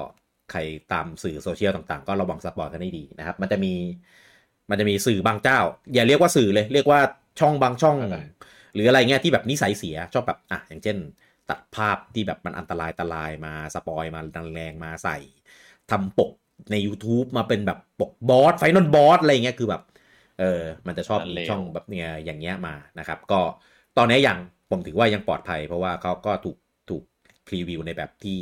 ปู่ควบคุมอยู่ แต่ถึงเวลาเมื่อไหร่ที่เขาแบบสื่อต่างๆ ได้โค้ดได้อะไรเป็นรีวิวแล้วอะเออมันก็จะเป็นอีกเลเวลหนึ่งแหละนะครับผมอะก็ติดตามมาต่อไปนะครับ แล้วก็ตอนนี้ใครเป็นสมาชิก NSO นะครับ ปู่ก็เอากลับมานะครับอ่า ให้ได้แลกกันอีกครั้งหนึ่งกับไอคอนของอ่า Zelda Breath of the Wild นะครับอันนี้เป็นไอคอนเดิมนะครับตั้งตั้งแต่ตอนนู้นที่ที่เคยอ่าเอามาให้แลกนะครับ อันนี้เอาเหมือนแบบ rerun เอออีกครั้งหนึ่งนะครับเผื่อใครที่แบบพลาดอ่าอันไหนไปนะครับแต่ว่ามาแค่ 2 wave เนี่ยนะครับก็คือ wave แรกเนี่ยตอนนี้เริ่มแล้วอะนะครับผมแล้วก็เดี๋ยวจะมี wave สองมามาในอาทิตย์หน้านะครับ ก็เดี๋ยวรอรอเก็บ รอตามกันดีๆนะสำหรับใครที่พลาดในรอบนู้นไป ข่าวต่อไปนะครับ อันนี้เป็นข่าวเกี่ยวกับหนังนะครับ Super Mario Bros Movie อะนะครับ ก็กำลังเตรียมจะฉายในญี่ปุ่นแล้วนะครับ ในวันพรุ่งนี้อะนะครับ แต่ว่าในขณะที่ยังไม่ได้ฉายญี่ปุ่นนะครับ ตอนนี้ทำรายได้นะครับ อันนี้อ่าทั่วโลกนะครับผมอยู่ที่อ่า900นะครับทะลุ 900 ล้านเป็นที่เรียบร้อยไปแล้ว ในขณะที่ญี่ปุ่นยังไม่ได้ฉายด้วยนะ เออนะครับ ก็ถือว่าเป็นรายได้ที่ค่อนข้างโหดแล้วก็ดูเดือดมากนะนะครับ โดยโดยรายได้ครึ่งหนึ่งเนี่ยเป็นของอเมริกาเลยนะครับอยู่ที่ประมาณ 444 ล้านนะครับแล้วก็อีกครึ่งหนึ่งนะ457 ล้านเนี่ยเป็นของ worldwide ก็แสดงว่าคนอเมริกานี่คือคนอเมริกันนี่คือแบบน่าจะชื่นชอบในส่วนของหนังเอ่อมาริโอมาก หนักกว่านั้นนะครับ เดี๋ยวพอญี่ปุ่นฉายนะครับเขาจะเอาเวอร์ชั่นที่เป็นภาคญี่ปุ่นเนี่ย เอาไปฉายที่อเมริกาด้วยเผื่อใครอยากฟังแบเพื่อบเผื่ออยากฟังเสียงภาคแบบญี่ปุ่นไงเออเดี๋ยวนี้คนเมืองนอกเขาก็ชอบเสียงญี่ปุ่นกันเยอะใช่เสียง original เวลาดูการ์ตูนอะเดี๋ยวเอ้ยผมดู trailer ของญี่ปุ่นไอ้มา คนละอารมณ์เลยบูจังแม่งคนละเรื่องเลยครับไม่ไม่ไม่เดี๋ยวแป๊บนึงในเออไอ้ไอ้พวกนั้นเข้าใจคืออยากฟังเสียง original เออเออเออแต่มาริโอ original ไม่ใช่ไม่ใช่ภาษาญี่ปุ่น ใช่ถูกก็ต้องก็อยากฟังอะก็เลยอยากรู้ไง ผมเลยผมเลยเอ๊ะเมื่อกี้ไง ใช่ ผมเองก็อยากเข้าใจรู้ดูเมะดูอะไรเราก็อยากฟังเสียง original ที่นักพากย์ที่เขา intend ว่าเสียงเนี้ยออกออกแบบมาอย่างนี้ ใช่เข้าใจ แต่พอเป็นมาริโอมาภาริพโอญี่ปุ่น มึงอืมึงไม่ใช่คนญี่ปุ่น ใช่มาริโอไม่เคยไม่เคยพูดญี่ปุ่นครับ นี่เป็นมาครั้งแรกที่มาริโอพูดญี่ปุ่น ต้องเป็นภาษาอิตาลีเลยนะเอ้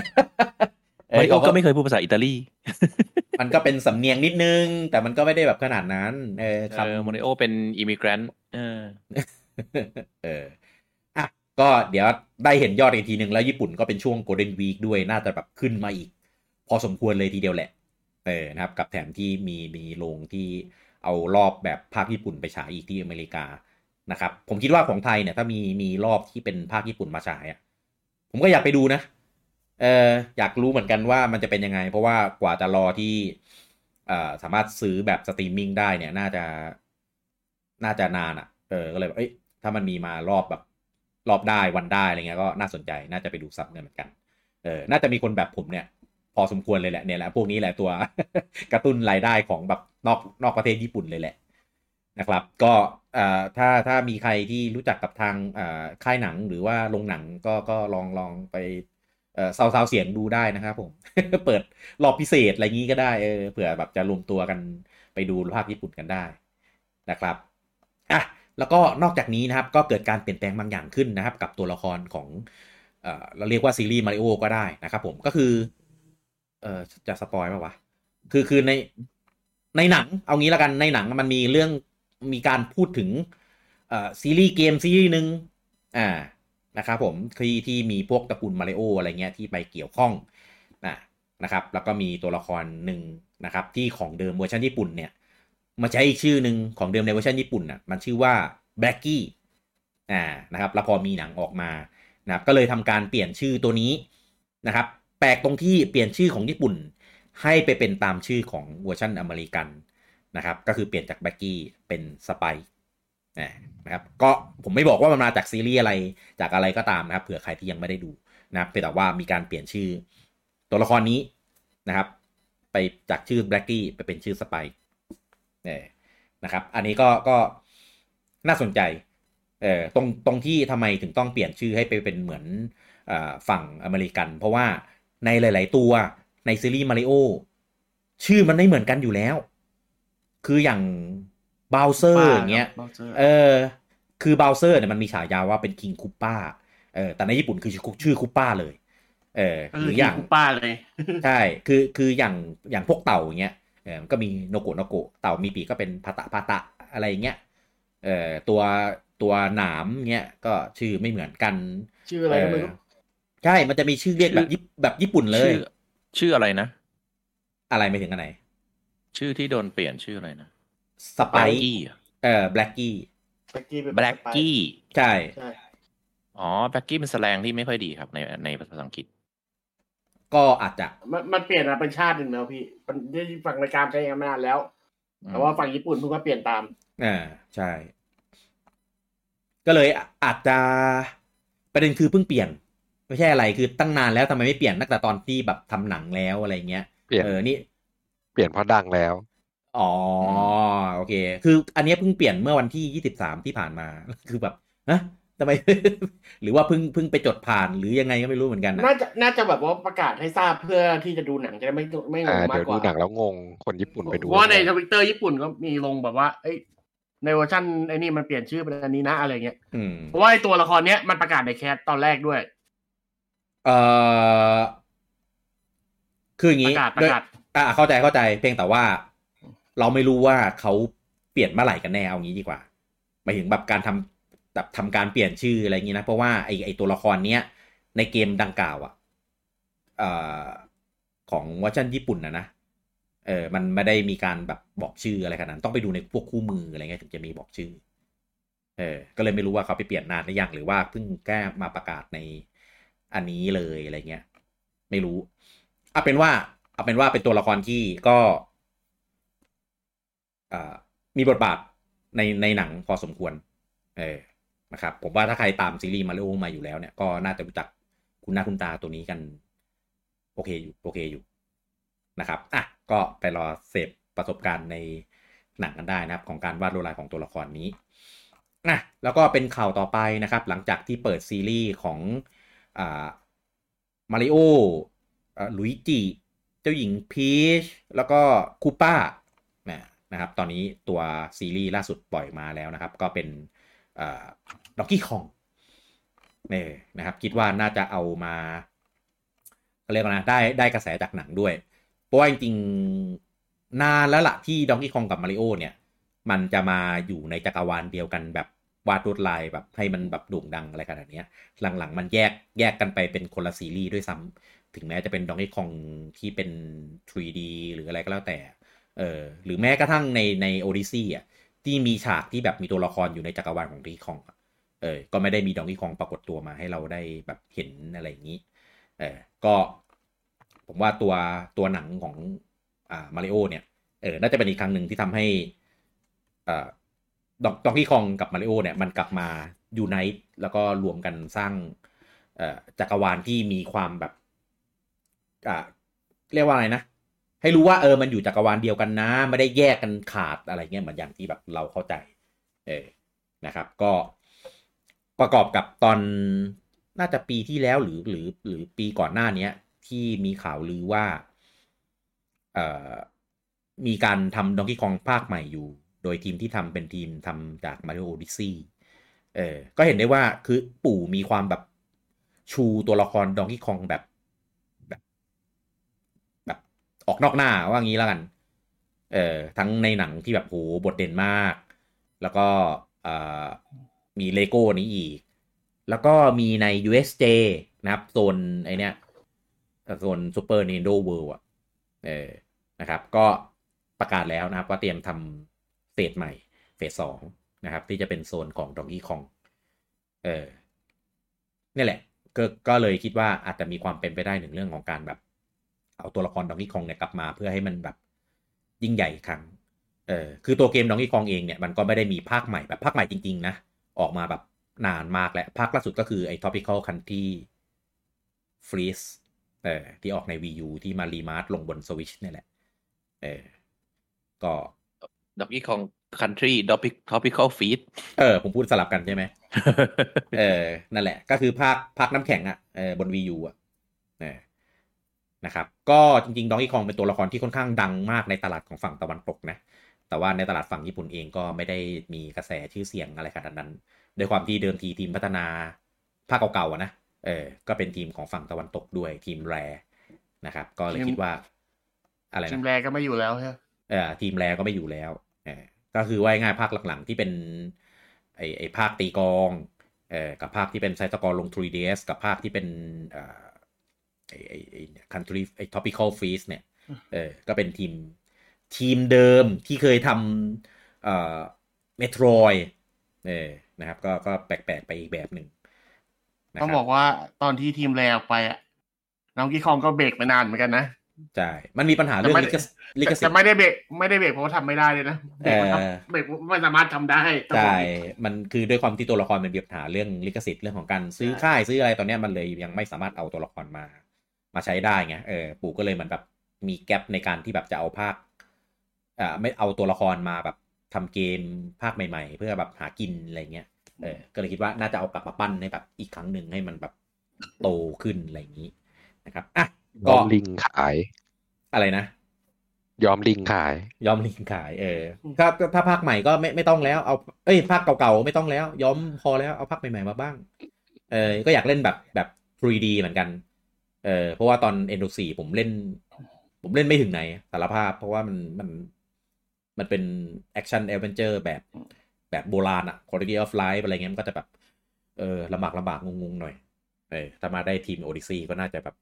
ได้เรื่องของความสนุกสนาน free roam อะไรเงี้ย อย่ามาทำมาทำเป็นแบบ Kirby แล้วกันคีด Odyssey อะไรนะแอดคีด Odyssey เอออย่ามาทำเป็นเป็น 3D แล้วก็จริงๆ เป็นแบบแพลตฟอร์ม 3D แบบ Kirby แล้วกัน เออทางนี้จะเสียใจมากเลยอืม ไม่ได้ไม่ได้ว่า Kirby ไม่ดีนะ แต่ว่าอยากได้เป็นแบบ full 3D action adventure มากกว่าเอออะข่าวต่อไปนะครับ ก็หลังจากที่เราได้รู้กันแล้วเนาะแล้วปู่ประกาศอย่างออฟฟิเชียลแล้วว่ากลางปีกลางปีเนี้ยเออปู่ไม่เข้า E3 นะจ๊ะ ปู่ด้วยโซ n y ด้วย Microsoft ด้วยเออแล้วก็ค่ายอีกหลาย ๆ ค่ายที่ไม่ไปนะครับ ก็ทำให้ E3 เนี่ยต้องแบบพับโครงการไปเรียบร้อยนะครับ แต่ล่าสุดครับ มันมีเรื่องที่แบบอ้าวยังไงวะเนี่ย ก็คืองานอ่า Gamescom ที่จะมีขึ้นในช่วงของเดือนสิงหานะครับผมก็ปู่มาประกาศนะครับว่าเขาจะไปเข้าร่วมงานนี้ครับ เออซึ่ง เอ๊ะ E3 ไม่ไปแต่ไป Gamescom มันจะยังไงยังไงซึ่งซึ่งไม่ Gamescom ปู่เนี่ยทำอย่างเงี้ยเออ มันเป็นมันเป็นงานที่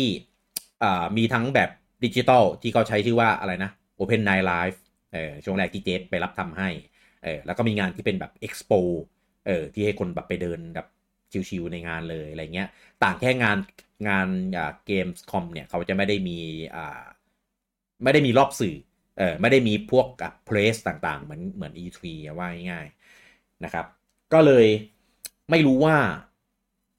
หนึ่งในช่วงเดือนสิงหา ปู่จะอาอะไรไปโชว์ครับ ในเมื่อในเมื่อตอนเนี้ย ไม่มีไม่มี line-up แล้วไม่มีแล้วนะ แล้วตอนนั้นคือปิกบินก็ออกแล้วด้วยนะ เออ ปู่จะเอาอะไรไปโชว์ครับ เอาเอาเกมเครื่องเก่าไปให้ลองทำไม เอาเกมอะไรไปให้ลองเหรอ อันนี้หนึ่งน่าสงสัยนะครับสองคือเกมเก่าบนเครื่องใหม่ไปให้เราเออสองคือทำไมเลือกที่ไม่ไม่ไป E3 ที่เคยเป็นงานแพลตฟอร์มใหญ่มาก่อน แต่ไปงาน Gamescom ที่จริง ๆ ถ้าเทียบกับ E3 อะ Gamescom สเกลเล็กกว่า พอสมควร เล็กกว่าเยอะครับ เล็กกว่าคนละเรื่องเออแถมเป็นตลาดที่เยอรมัน เทียบกับตลาดอเมริกาคือแบบ ไม่ใช่ ไม่ใช่ตลาดใหญ่ที่ปู่ทำตลาดแน่เวลามันไม่ได้พี่ๆอ๋อเวลาเวลาอะไรไม่ได้นะ ไม่รู้เหมือนกัน เออนะครับ ก็ตอนนี้เกิดการพูดคุยกันอย่างเมามันเลยว่า เอ้ย แผนปู่แม่ง อะไรวะเนี่ยมันดูชัดเจนชัดเจนชัดเจนซะเหลือเกิน เพราะว่า ชัดเจนกับสัมภาษณ์ผู้บริผู้บริหารนี่ก็มันเหมือนกันเลยอะแม่งทำทำงานเหมือนผู้บริหารเลยอะมือนผู้ผู้บริหารของ Nintendo นะ เออคือว่าง่าย คนก็กล่าวกันว่า เอ้ย ช่วงก่อนเดือนสิงหาเนี่ย ปู่จะมีเปิดตัวอะไรสักอย่างหรือเปล่านะ แล้วก็พอช่วงงาน Gamescom ก็จะเอาอะไรไปให้ดูในช่วงนั้น เพราะว่าช่วงเดือนสิงหาเนี่ย มันเป็นช่วงก่อนที่จะเป็นเทศกาลไดเ c กเออพอไดเ c กเข้ามาเนี่ยมันจะ Direct กันยามาช่วงช่วงกันยา อะไรที่มันจะมาก่อนไดเ c กได้ที่ปู่จะเอาไปโชว์มันก็ต้องเปิดตัวก่อนหน้านั้น เออซึ่งเปิดตัวก่อนหน้านั้นอะ มันอาจจะเป็นไดเ c กช่วงเดือนกลางปีหรือเปล่า ช่วงช่วงมิถุนาที่ที่ช่วงทัมมิ่งเดิมที่ปกติมันจะมี E3 อะเออ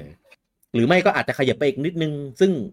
ปกติแล้วปู่ชอบเปิดเปิดตัวเครื่องใหม่ ๆ ในช่วงเดือนกรกฎา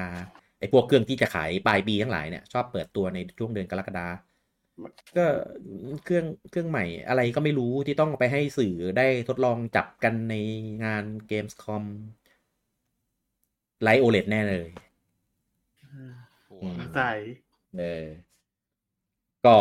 มามาทำไมครับ มามาต่ออายุให้สวิตช์แบบไปต่อได้อีกเนี่ยเออคือว่าง่ายๆตอนนี้คือแม่งโคตรหินอะไม่ไป E3 ไปงาน Gamescom ไม่มีไลน์อัพของเกมแบบในช่วง Second Half ของปีนี้อ่ารีบออก DLC เซโนแบบรีบแบบแปลกๆทั้งๆที่ประกาศว่าจะไปขายช่วงครึ่งปีหลังของปีนี้ เออจู่ๆก็มา Shadow Drop เฉยเลย แล้วก็ มีเครื่องสีพิเศษออกรัวๆเอ่ออะไรกันมีมีเซลดาที่ขึ้นราคาโดดมาอยู่เกมเดียว ราคา 69.99 เหรียญก็ ไม่รู้นะไอ้พวกนี้มันจะสื่อถึงอะไร ก็ จริง ๆ ตอนนี้แม่งไม่ไม่รู้จะโฟกัสอันไหนแล้วหมุดหมายมันเริ่มเยอะซะเหลือเกินนะครับ แต่ว่าถ้าเอาใกล้สุดก็คือจะมีเรื่องของผลประกอบการ แต่ว่าเดิมทีผลประกอบการก็ไม่ค่อยได้ รู้อะไรมากเออส่วนใหญ่จะเป็นหินเป็นอะไรเงี้ยซะส่วนใหญ่นะครับ ก็อีกอันหนึ่งก็จะเป็นนู่นแหละ ช่วงมิถุนาเนี่ยแหละเออก็จะมีเทศกาล Direct ถ้าถ้าจะมีนะ เพราะว่าปีที่แล้วอะ ดันไม่มีเออแต่มันมี Partner Showcase ไงก็ ไม่รู้ ไม่รู้เลยผมคิดว่ายังไงอะ ช่วงคือคือ Pikmin เนี่ย Pikmin สี่อะกำหนดออกมันอยู่เดือนกรกฎาถูกไหม ถ้าถ้าเอาตามคอนเซ็ปต์ปู่คือทำการตลาดแบบสองเดือนถูกไหมยังไงเดือนมิถุนาต้องมีการประกาศเกมของปู่อะสักอย่างน้อยก็สักเกมหนึ่งอะ จะรีมาร์รีเมคจะเกมใหม่เกมสเกลลองต้องบอกว่ามันโล่งจนไม่มีอะไรจะให้คิดถึงเลยจริงใช่ตอนนี้มันโล่งมาก คือตอนเนี้ยคือคือถ้าเอาถ้าปู่แบบเอาทำแบบหน้าด้านๆเลยนะ เอา Zelda Wind Waker กับ Twilight Princess มา หรือเอาเมโทร d พราม สองมาอะไรเงี้ยทำได้เลย แต่มันน่าเกลียดมากเพราะว่า คือ Zelda ก็เพิ่งออกภาคใหม่ไปเมื่อตอนเดือนพฤษภา Metroid ก็เพิ่งออกไปเมื่อตอนต้นเดือนมันน่าเกลียด เออ ถามว่าทำได้ไหมมันทำได้แหละแต่มันมันทุเรๆศเอาจริงๆอย่างที่รู้กันว่าตอนเนี้ยคือเกมปู่ที่ยังไม่ได้ขาย แต่ว่ามีประกาศมาแล้วเหลืออยุเกมเดียวแล้วนะถ้าเกิดเลยปิกมินไปอะ แต่จะพูดถึงเกมภาคสี่อันนั้นใช่ไหมสองศูนย์เจ็ดเจ็ดครับผมใช่เออไม่ไม่ครับไม่ไม่ใช่ปีนี้แน่ๆ ไม่ใช่ปีนี้อาแน่ไลนอนสี่เออโอ้โหข้ามเฮ้ยอันนั้นผข้ามมไปเพิ่งออกก่อนว่าข้ามไปไกลเลยนะฮะนะเอออะก็เอามาพูดคุยกันให้อ่าเกาๆนี่เฉยเออนะครับ ก็รอติดตามกัน แล้วก็ข่าวต่อไปนะครับ อันนี้ยังเสริมกาวให้มันเหนียวยิ่งขึ้นไปอีกนะครับ เมื่ออา ทางอ่า Nintendo ยุโรปนะนะครับผมในในส่วนของแผนก R&D นะครับ Research and Development นะครับประกาศรับสมัครงานนะครับในส่วนของ Engineer นะครับเพื่อจะมารับผิดชอบในเรื่องของการอ่าทำอะไรสักอย่างหนึ่งที่บอกว่า current gen แล้วก็ next gen platform เออ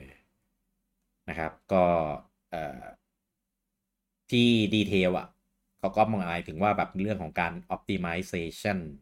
เรื่องของการ cost platform อะไรพวกเนี้ยคือว่าง่ายๆตีความแบบบ้านๆในภาษาของเราก็คือ หาคนมาทำเกมแบบ optimize ในเกม gen ปัจจุบันให้ไปใช้ใน gen gen หน้าได้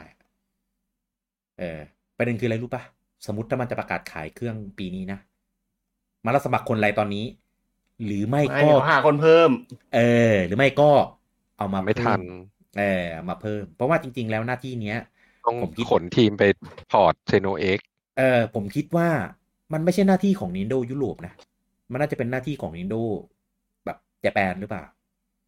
เออ ก็เลยแบบ อืม อะไรยังไงนะคือ อันเนี้ย อันเนี้ยยังยังเป็น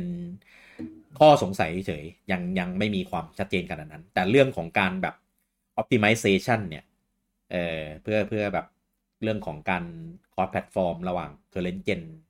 next gen อะไรพวกเนี้ยแล้วก็ทำไอ้พวกแบบ emu อะเออหลักๆ คือทีมเนี้ยในเกิดเป็นทีมที่พัฒนาเรื่องของ emu emu ก็คือตัวตัว run เกมคลาสสิกของอ๋อของ run เกมคลาสสิกของ NSO อะนะพวก Famicom Super Famicom อ่า Game Boy Game Boy Advance N หกสี่ Mega Drive อะไรเงี้ยเออ จะเป็นเป็นทีมเนี้ยที่ช่วยแบบดูแลเป็นหลัก เออ ก็เลยแบบ แปลกๆอะ คือคืออันเนี้ยจะไปอยู่หมวดเดียวกันกับพวกแอ Nintendo Picture กับไอ้ Nintendo System นะเออไปอยู่ในหมวดหมู่ที่แบบปู่มี action อะไรสักอย่างหนึ่งแต่เราไม่รู้ว่าหนึ่งจะเอามาทำอะไรกันแน่สองคือ action นี้คือคือหมายถึงอะไรวะเออต้องต้องแบบรอดูอย่างเดียวอะ นะครับ แต่ว่าถ้าจะเอาไปเสริมเสริมกาวกับอันเกมส์คอมก็ make sense ว่าแบบเออปู่อาจจะแบบออ p ติ i z e ไม่ทัน เออ เพราะว่าเกมมันแบบอย่างน้อยๆของเกมของปู่เองเนี่ยถ้าจะรันบนเครื่องใหม่อะก็ต้องมีการ optimize แบบไปทีเป็นก้อนๆถูกไหมเออแล้วอาจจะมีแล้วเอ้ย next wave อ่าเวฟแรกอาจจะมีแบบเกมประมาณสักสิบเกมอะที่ optimize แล้ว แล้วก็เกมที่รอเข้าคิว optimize ก็อาจจะเป็นแบบ wave ต่อไปอะไรอย่างเงี้ย เออเดาเดาอันนี้เดาล้วนๆนะครับ ซึ่งเกมแรกนะ ที่น่าจะได้การ optimize จากเป็นประกาศอย่างเป็นทางการเลยก็คือไอ้เนี่ยแหละ ไอ้เซล Zelda ดาเซลดาเทียซอฟต์และคิงดอมบนี่อแหกละเออรวมถึง Zelda เกมแรกเอาไว้ต้องด้วยเป็น Mario Kart Mario Kart อันเนี้ยแม่งมาอยู่ใน batch แรกแน่นอน มาพร้อมสนามใหม่เก้านะครับเออไม่ต้องหวังหรอกภาคเก้าเนี่ย ยังหาเดี๋ยวกินลูกแรอีกกนะต้องเป็น armor core ไอ้นี่ขึ้นสมองเนี่ยครับแม่งแม่งโคตรกระชากอารมณ์อะกูไปต่อไม่ถูกเลย Mario Kart Infinity เออ Plus มันมาแน่นะครับ เวอร์ชันที่รวมไอ DLC ไอ Booster Course Pass เนี่ย มันต้องมันต้องมีขายครับ จะเป็นแบบเป็นขายแบบมัดรวมเป็น bundle หรือเป็นออก edition ใหม่หรืออะไรก็แล้วแต่เนี่ยมีมีแน่นอนนะครับ ดังนั้นภาคเก้ารออีกอีกอีกอีกนานอะอะ ข่าวต่อไปนะครับ อันนี้เป็นข่าวที่จะพูดว่าเป็นข่าวของเพื่อนบ้านก็ไม่ถูกสักทีเดียวนะครับเพราะว่าเพราะว่าก็มีส่วนเกี่ยวข้องกันกับของฝั่งเราด้วยนะครับ ล่าสุดนะครับ อันนี้เป็นข่าวใหญ่โตมากนะครับ ของวงการเกมในระดับสเกลระดับโลกเลยนะครับ ผมก็คือหน่วยงาน CMA นะครับหน่วยงาน CMA เนี่ยก็คืออเป็นหน่วยงานที่ดูแลเรื่องของการผูกขาดในส่วนของฝั่งที่ UK นะครับ announce แล้วครับว่าไม่อนุญาตให้เกิดการรวมกันขึ้นระหว่าง ไม่ใช่ดิ ต้องบอกว่าไม่อนุญาตให้ Microsoft เนี่ยทำการซื้อ Activision Blizzard Kings ได้สำเร็จ ก็เป็นเรื่องที่แบบ อืม อะไรอะ เขาเหตุผล เอ่อเหตุผลที่เขาให้มานะครับ อันนี้เขาประกาศมาเป็นคลิปแล้วก็มีเป็นในทวิตเตอร์เขาด้วย เขาบอกว่า เขาไม่ให้เกิดการอ่าซื้อนี้เกิดขึ้นได้ เพราะว่าเขากังวลว่าจะมีความไม่เท่าเทียมในเรื่องของตลาด cloud gaming เกิดขึ้นกูจังคิดว่าไงฮะเออความไม่เท่าเทียมของตลาดเออ cloud gaming ใน UK ที่มี Microsoft เป็นหัว แล้วตอนนี้ความเท่าเทียมที่เกิดที่มีอยู่มันผมผม ผมคิดภาพนี้นะ มันเหมือนต้องเป็นแบบสะพงสะพายป่ะ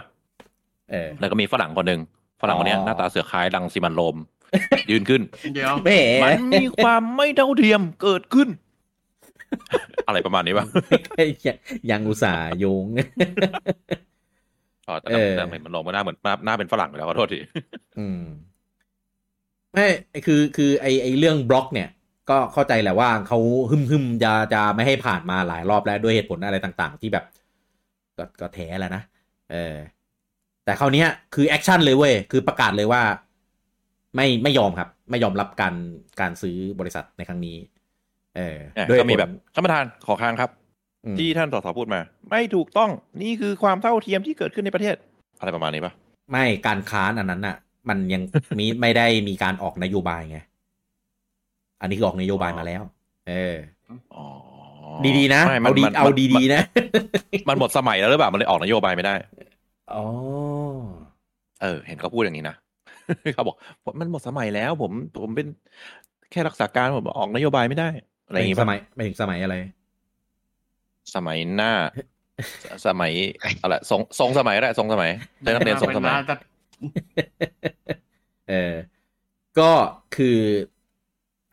คอมเมนต์นะครับทั้งอันเนี้ยผมไปตามในทวิตเตอร์มาของ CMA เองด้วย แล้วก็ของที่แบบสื่อต่างๆเอาเรื่องเนี้ยมานำเสนออะเอาตรงๆปะแม่งผมไม่เห็นคอมเมนต์ไหนที่แบบรู้สึกโอเคกับการตัดสินใจเลยครั้งเนี้ยคอมเมนต์เป็นคอควายป่ะพี่ไม่ไม่ไม่ไม่บูจักคอมเมนต์ก็ต้องสะกดด้วยคอควายถูกแล้วอืมเป็นเป็นอ๋อเป็นเป็นเอฟหรือเปล่าเอฟแบบเอฟอย่างเดียวเลยอ๋อ เออเออเฮ้ยเอฟหมายช่วงชื่อขอช่วงงนี้เนี่ยเหรอเล่นช่วคองมนี้ดิดูดีตี้เบตไงเยอะขึ้นสมองเออเออก็แบบคือคือตอนเนี้ยยังไม่เห็นความเคลื่อนไหวของทาง Microsoft นะว่าอ่ายังไงจะยังไงดีกับเรื่องนี้นะครับอ๋อแถลงแถลงแล้วแถลงแล้วบิซ่าเอามาบนอยู่เออเขาไม่เขาแถลงแล้วครับเหรแล้วอก็ซอฟบอกจะยื่นอันนี้อยู่นี่อ๋ออ่าเขาบอกว่า เขาบอกว่าในอืมสี่สเตล อ่าอ่าสี่ใน40ปีทำไมอะกูสี่ศตวรรษที่เราอยู่ในบริบริเทนนี่เป็น darkest day อืม เอาเอาแล้วก็เอาการแถลงกับแบบ appeal กับไอ้นี่ดิหมายหมายถึงว่าแอคชั่นอะไรเงี้ย อันนี้คือออกแนวบ่นนะ แต่ก็เอาจริง ๆ อันเนี้ยมันมันไม่ใช่สิ่งที่ออฟฟิเชียลหรอกนะ แต่ว่าเรารู้กันว่าตลาด UK เนี่ยมันเป็นตลาดบ้านใคร ซึ่งจริง ๆ มันมัน มันแปลกมากไม่เลยรู้นะ ไม่รู้ ไม่มีเจ้าของเท่าเทียมไไม่มีเท่าเทียมบ้านปู่บ้านปู่เออ ไม่เออเออบ้านปู่โอเค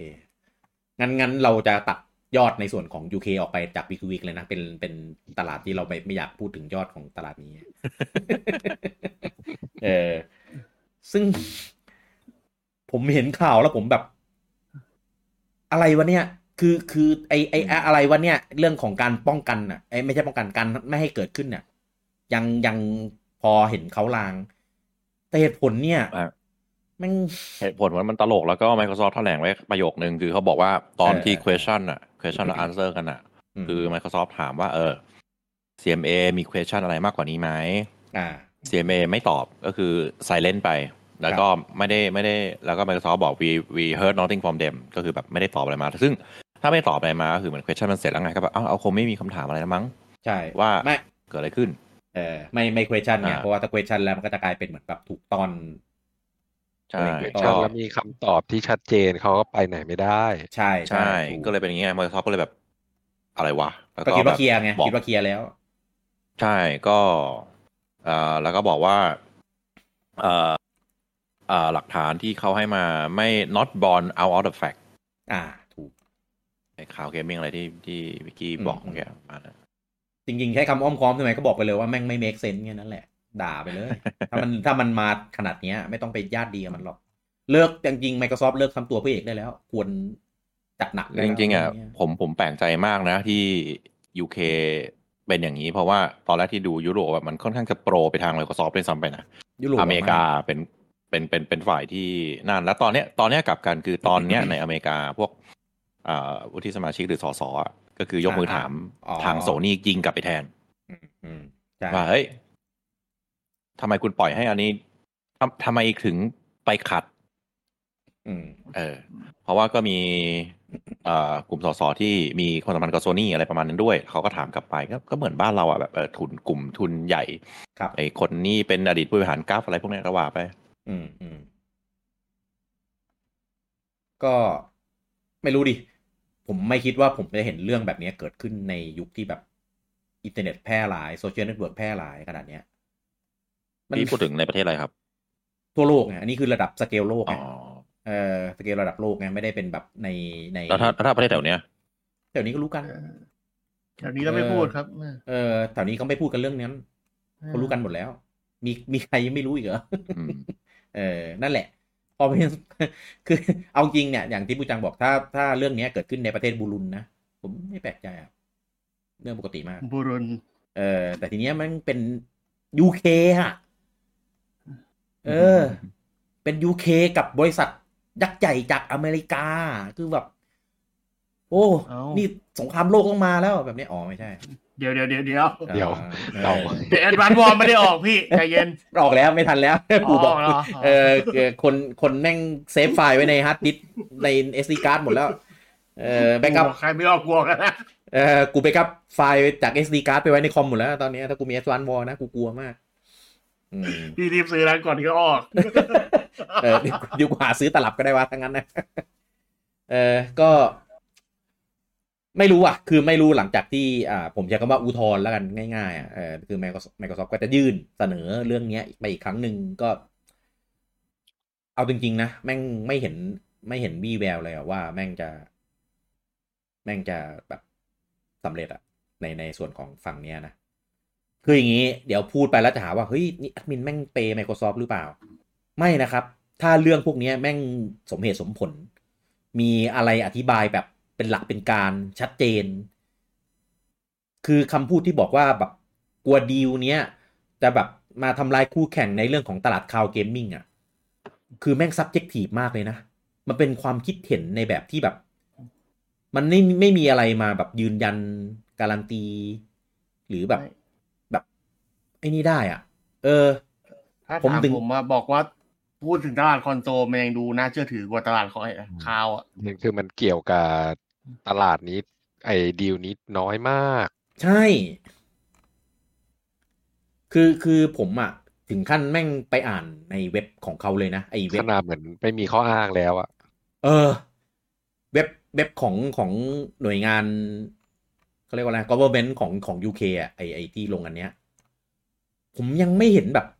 อะไรที่แบบเป็นชิ้นเป็นอันเป็นน้ำเป็นเป็นเขาเรียกอะไรนะเป็นเป็นเนื้อก้อนๆที่แบบให้แบบ อ๋อก้อนก้อนเออแย่ว่ะพี่เออคือเออทุกอย่างแม่งทุกอย่างแม่งน้ำแล้วก็อธิบายด้วยความด้วยคำพูดที่แบบ subjective หมดเลยอะเออ คือทำได้แย่มาก คือ ไม่รู้ดิแม่งแม่งโคตรแบบประหลาดมากอะเออลองลองลองไป ไปไป อ่านดูกันนะครับเขาบอกว่า Microsoft เนี่ยก็คือเป็นแบบ เจ้าตลาดแบบตอนเนี้ยแบบของ Cloud Gaming อยู่ที่ 60ถึง70%แล้วนะเขาเทียบกับไอ้พวกเอ่อ Windows กับ Xbox Game Pass อะไรเงี้ย เออ แล้วตัวอย่างที่ยกมามีแบบของอะไรอะไม่รู้ ผมว่าผมแม่ง ไม่ มันไม่มันไม่มีเหตุผลอะเออ คือถ้ามันมีเหตุผลตลกแดกอะเออเออเออเหมือนแบบเป็นเป็น เป็นการแถที่แบบตลกแดกนั่นแหละอืมใช้คำอะไรล่ะทำไมทำไมไม่อยากกินไงทำไมถึงกล้าตัดสินอะไรแบบนี้ออกมาไม่ถึงกล้าพูดว่าตลกแดก เอาเอาอย่างนี้ผมว่ามันมีเหตุผลอื่นในการในการออกมาตอบโต้เรื่องเนี้ย ได้ได้ดีกว่านี้ด้วยซ้ำอะเออ หรือว่ามันมันใช่ก็อย่างที่ลุงปอบอกอะไอ ไอเหตุผลที่เขาให้มา มันเกี่ยว โอเค คือมันมีนะ มันอืมมันมีมันเกี่ยวกับมัน Microsoft เกี่ยวนะได้แต่ในดีลเนี้ยในดีลเนี้ยที่ซื้อเออ Activision Blizzard อะอืม Cloud Gaming มีส่วนที่เกี่ยวแบบติ่งละอองธุลีขี้เล็บอะไม่เกี่ยวเลยอะคืออาเกี่ยวแบบเกี่ยวละแบบเล็กๆมากอะแล้วทำไมคือถึงคือเอาปอัฏินนี้เสธมาไม่เป็นได้ว่ามีเกี่ยว แต่ แม่งไม่ใช่ประเด็นเลย สาระสำคัญแล้วก็เออออย่างที่อะคำต่อคำที่เขาพูดนะ เขาบอกว่า it could hit competition in the nascent cloud gaming market nascent คือประมาณว่าเอ่อสารตั้งต้นอะไรประมาณเนี้ยแบบอืมกลิ่นอายที่จะเริ่มต้นใน cloud gaming market อะอืม เอาเกี่ยวอะไรเอาแค่วะใช้คำว่าคูดฮิตก็แย่แล้ว อืมเออใช่มันมันเป็น subjective อะมันไม่ได้เป็นอะไรที่แบบตัวมันตัวไม่คุณมียังอะไรมาไม่แบกรู้เลยเออใช่ใช่ คุณยังไม่รู้เลยว่ามันจะเป็นเป็นอย่างนั้นจริง ๆ เหรออะไรอย่างเงี้ยมันอาจจะฮิตอืมทำให้ cloud gaming ไม่เกิดในอนาคตซึ่งมันเป็นทุกอย่างเป็นอนาคตไงอืมเอาอะไรมาวัดวะคือตอนเนี้ยพอพูดถึง cloud gaming ปุ๊บอะคือผมไม่ได้นึกถึงเกมบอกเกมพาร์เลยนะ ผมนึกถึงตลาดอืมเกมที่แม่งที่แม่งไม่น่าไม่น่าจะรุ่งเรืองได้ ผมคิดแค่นี้แหละอืมเออก็ซึ่งก็มีตัวอย่างให้เห็นผมชัดๆผมนึกว่าถึงนไ Google ครับ อ๋อ นึกถึงความฟักตับอันนั้นนะอืมซึ่งแม่งฟักตับจริงเอ้ยหรือว่า Google วะว่า Google ก็เป็นส่วนหนึ่งในคนที่ไปแอปไม่แน่ เพราะว่าไอตอนนั้นที่ Google ออกมาคัดค้านนะผมก็คิดอยู่ว่าแบบคืออะไรไม่คือแต่นั้นมันของงแต่นั้นมันของอเมริกานะไม่ใช่เป็นของยูเคก็แต่ก็จะเป็นจีนเป็นโนนไม่ ไม่ได้ก็มาที่นี่อะไรเงี้ยมันก็อ๋อไปเอออืมอืมอืมบริษัทมันก็เวอร์ไวอะ มันก็ทำได้แหละ เอาจริง ๆ อะ ถึงแม้ในตลาดวงการเกมอะ Google กับ Microsoft มันจะไม่ได้เป็นคู่แข่งกันนะแต่ตลาดอื่นเขาแข่งกันหลายอย่างนะ ก็อาจจะแบบกูชกแพ้เต็มเนี่ยขัดแพ้แม่งเลยแพ้ใช่ก็มีเอได้อแหละใช่ชกเต็มขัดแม่งเลย เออ ก็เอ้ยก็ไม่ไม่รู้ว่ายังไงตอนตอนแรกอะผมนึกว่าแม่งจะจบแล้วนะมหากราบเนี้ยแม่ง แม่งยังไม่จบอีก ยังมีเรื่องตลกให้เราได้ดูกับละลงละละครลงนี้อีกอีกนานแน่ ผมไม่รู้ว่าลุงอุมยังไงบ้างนะเดี๋ยวเดี๋ยวถ้าลุงอุมมาเสพนี่น่าจะน่าจะมันในส่วนของเชิงลึกของด้านกฎหมายนะครับ ก็อันนั้นเดี๋ยวยกไว้ให้ลุงอุมแล้วกัน เราก็คุยกันในแบบเกมเมอร์แบบของเรานะครับอะอันนี้ยังไม่จบนะครับในส่วนของเรื่องของการดีลนี้นะครับ ในส่วนของ FTC อะอันนี้ FTC ก็คือเป็นองค์กรของ เหมือนของเมื่อกี้แต่เป็นของฝั่งอเมริกานะนะครับ ก็ ไม่ได้อะไรนะครับ ก็แค่บอกว่า ไหนคุณทำสัญญากับ Nintendo ไว้อะเรื่อง Call of Duty 10 ปีเนี่ย เอาสัญญามาดูหน่อย อืม คือว่าง่ายๆก็อยากอยากเห็นสัญญาครับ อืม คือก่อนหน้านี้จะเห็นว่าทาง FTC เนี่ยเป็นไล่บีทางฝั่งโซนี่เยอะมากอย่างเช่น เอาสัญญามาดูดิ ที่มีบอกว่าแบบไปคุยดีลกับบริษัทต่างๆ เอาไว้ว่า ไม่ให้เอาเกมไปลง Microsoft นู่นนี่นั่นอะไรเงี้ยหลายเรื่องเลย คือโซนี่โดนแบบ โดนเยอะมาก ตอนนี้ Microsoft โดนบ้าง เออ ก็คือ ขอดูสัญญาฉบับนี้เออที่เราคุยคุยๆกันไว้นั่นแหละ ที่ว่าจะเอา Call of Duty มาลง Nintendo Switch อย่างน้อยๆ 10 ปีนะครับ ซึ่งจะเป็นลง Switch แบบพร้อมกัน same experience เออบลาบลาบลาบลานะครับ ประเด็นคือ Nintendo เนี่ยคือคือเซ็นเซ็นได้แล้วด้วย เออไม่ได้เป็นแบบข้อเสนอที่ Microsoft ยื่นให้ ทีนี้เนี่ย ความซวยมันจะมาเยือน Nintendo ตรงที่ที่ 5FC ได้ดูสัญญาฉบับนี้นี่แหละ เออก็ประเด็นคือเราจะได้รู้เรื่องนี้ด้วยไงเป็นเป็นความซวยของ Nintendo แต่เราอาจจะได้รู้อะไรบางอย่างหรือเปล่าก็ไม่รู้ อะ ก็เดี๋ยวรอดูเรื่องนี้กันต่อไปนะครับ อะแล้วอัทำนไมนี้เป็ต้นองจำกัดแค่สัญญาเป็นของนินนะ ก็มันเป็นให้สัญไม่ได้หรออ๋อ มันเป็นเจ้าใหญ่อะครับเต้เพราะเจ้าอื่นที่ทำสัญญาด้วยมันเป็นเจ้าแบบเล็กๆเจ้าอื่นเขาเล็กๆมีสัญญาชั้นเดียว ดินเออเจ็ดชั้นปู่ปู่นี้บอกกำหมัดนะยังไม่ได้เปิดตัวเครื่องใหม่เลย เออประเด็นคือประเด็นคือมันมันจะมีเรื่องของการเปิดเผย มีข้อผูกมัดอะไรบางอย่างหรือเปล่าอะก็ก็ก็เดี๋ยวว่ากันอีกทีแต่ใดๆก็คือถ้ามีการพูดเรื่องเนี้ยในในในในใน ในห้องในชั้นศาลนะนะ ก็อาจจะ อาจจะเก็บความลับไม่อยู่ก็ได้เออเพราะว่ามีทั้งการเ e คคอร์ดแบบ Official มีทั้ง Off Record มีทั้งคนข้างใน เอ่อที่อาจจะไม่ได้แบบ ต้องเซ็นสัญญงสัญญาอะไรขนาดนั้นอะไรเงี้ยเออก็คือก็คือความซวยมาเยือนแบบแบบลำไรลำไรอะนะ ก็ต้องรอดูว่าสุดท้ายแล้ว ไอไอไอไอข้อเสนอ ไม่ใช่ข้อเสนอเนี่ยเขาเรียกข้อเรียกร้องของ HTC เนี่ย Microsoft จะตอบโต้ยังไงนะครับ แล้วก็ทาง Nintendo จะหยุมหัว Microsoft แบบไหนอะต้องต้องรอดูกันอีกทีไม่คือตอนเห็นคำนั้นอะ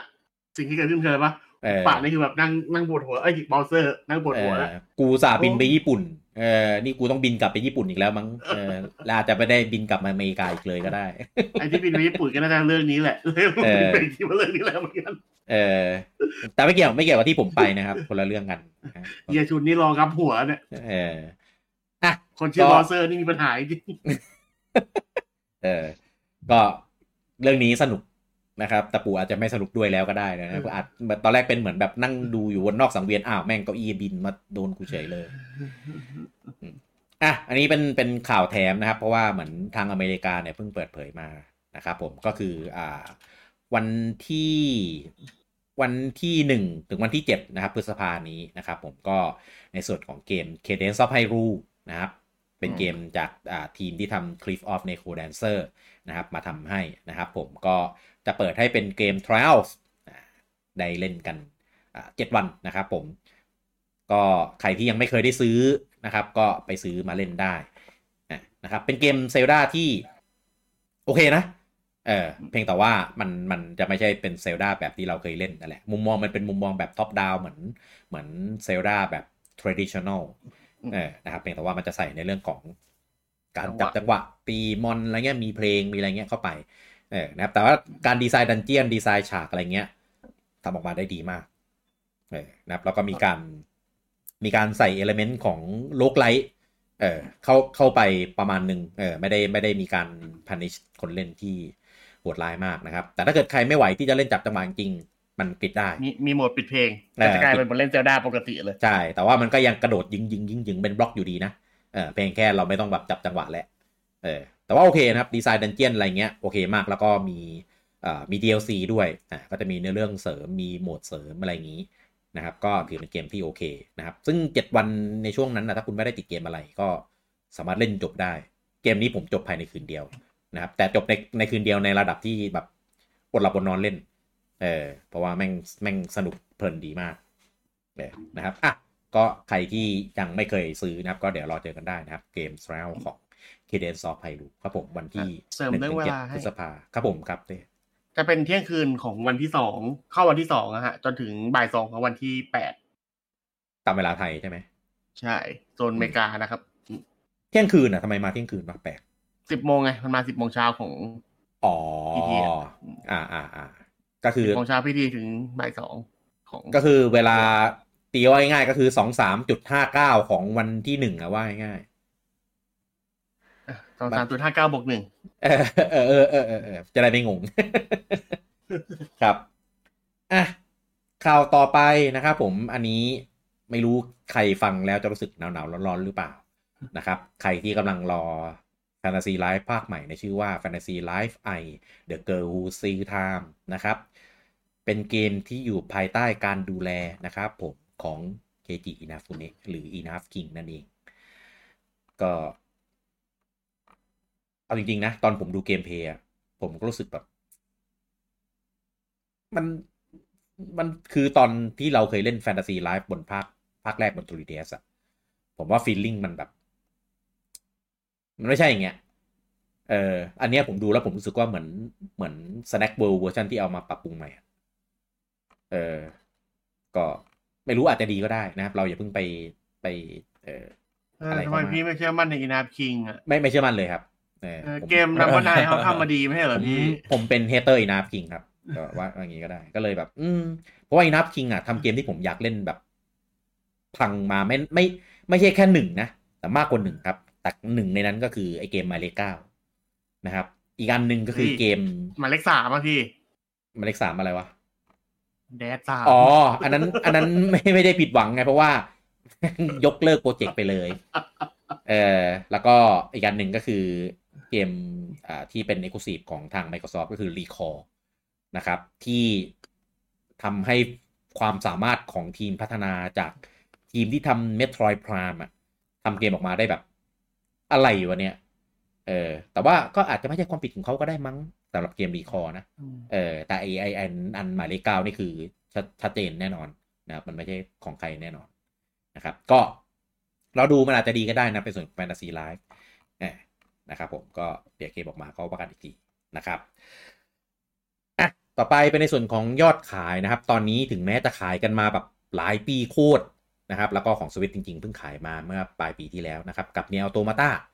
นะครับตอนนี้ทาง Official นะครับของเกมนี้นะครับซีรีส์นี้เนี่ยได้ออกมาประกาศยอดขายรวมอ่านะครับอันนี้เป็นยอดขายรวมแบบทุกเครื่องทุกเวอร์ชันอ่านะครับตอนนี้ทะลุอยู่ที่อ่า7.5 ล้านชุดเป็นที่เรียบร้อยแล้ว ก็ถือว่า success นะ ยิงเกมลงทุกเครื่องแบบทุกเครื่องจริงๆนะครับ ก็คอนโซลขายดีหลัสุดๆเอ่อคอนโซลหลักคือลงหมดเลยนะครับ แล้วก็อ่ารวมถึงสวิชด้วย Steam ก็ลงนะครับ ก็ถือว่าขายดีมากคือ คือจริง ๆ ซีรีส์เนี่ยเนี่ยมันเป็นซีรีส์ที่ค่อนข้าง คือถึงแม้มันจะเป็นเกมที่พัฒนาโดยโดยแพตินัมก็ตาม แต่ว่าซีรีส์มันค่อนข้างนิชว่าง่ายๆเอ่อกลุ่มคนเล่นก็ไม่ได้แบบแบบกว้างมากอะนะ เออแต่พอเนียออโตมาตาออกมาเนี่ยถือว่าแบบโอ้มันขยายซีรีส์นี้ไปได้แบบแบบ เออ ไกลมากคือยอดขายแบบเจ็ดจุดห้าล้านนี่คือแบบ เยอะมากนะ เออ ผมว่าก็จริงๆเป็นเรื่องที่ดี เผื่อใครที่แบบติดตามแบบซีรีส์เป็นแฟนของซีรีส์นี้อยู่เนี่ย ก็มีหวังอาจจะได้เห็นภาคใหม่ออกมาได้อีก เร็วๆนี้นะครับ ก็ หลังจาก Nier Automata ออกมาเนี่ยมันมีภาคที่ชื่อว่าอ่า Replicant แคนใช่ เป็นภาคเหมือนอ่า remaster ละกันเออเป็น remaster เอาของเดิมที่เคยขายในอ่าเจนเพย์สาม Xbox แต่จริงๆต้องเรียกว่าเป็นเวอร์ชันของ p สามเออเอามาปรับปรุงใหม่ ปรับอ่าเรื่องของอ่า Battle ใหม่ Movement Cutscene Quality of Life อะไรเงี้ย มาปรับใหม่เออทำให้มันแบบ โอเคเล่นแล้วโอเคมากขึ้นในยุคสมัยเอ่อปัจจุบันนะครับ ก็ยังมีความอ่าทำออกมาอยู่เรื่อยๆนะจากซีรีส์ของเนียนะจากจากเกมที่แค่จริงๆแล้วเป็นสปินออฟด้วยซ้ำเออน้องพนักงานการ์ดปะเป็นสปินออฟของดักเ n นการ์ดใช่ใช่ก็ตเรื่ออนงนี้กว่าแล้วใช่ตอนนี้ดักเ n นการ์ดคือแบบตายแบบการจนเป็นสสแควปินออร์ฟของเนียไปแล้ว เออสแควร์นิกคือแบบไม่เหลียวไม่แลแล้วมั้งเออจริงๆมันไทเป็นม์เกไลมน์หลักกลายเป็นไทม์ไลน์นี้ไปแล้ว เออ ถูก จริง ๆ เป็นเป็นเกมแนว Musou ที่ Square Enix ทำเองเลยนะ ตอนนั้นอะเออจริงๆ ถ้าเอาเอากลับมาทำใหม่ในยุคปัจจุบันแล้วก็ให้ Omega Force ทำแบบดีๆอะเออผมว่าก็มีมีโอกาสที่น่าจะกลับมารุ่งได้นะ เพราะว่าเหมือนปัจจุบันคนให้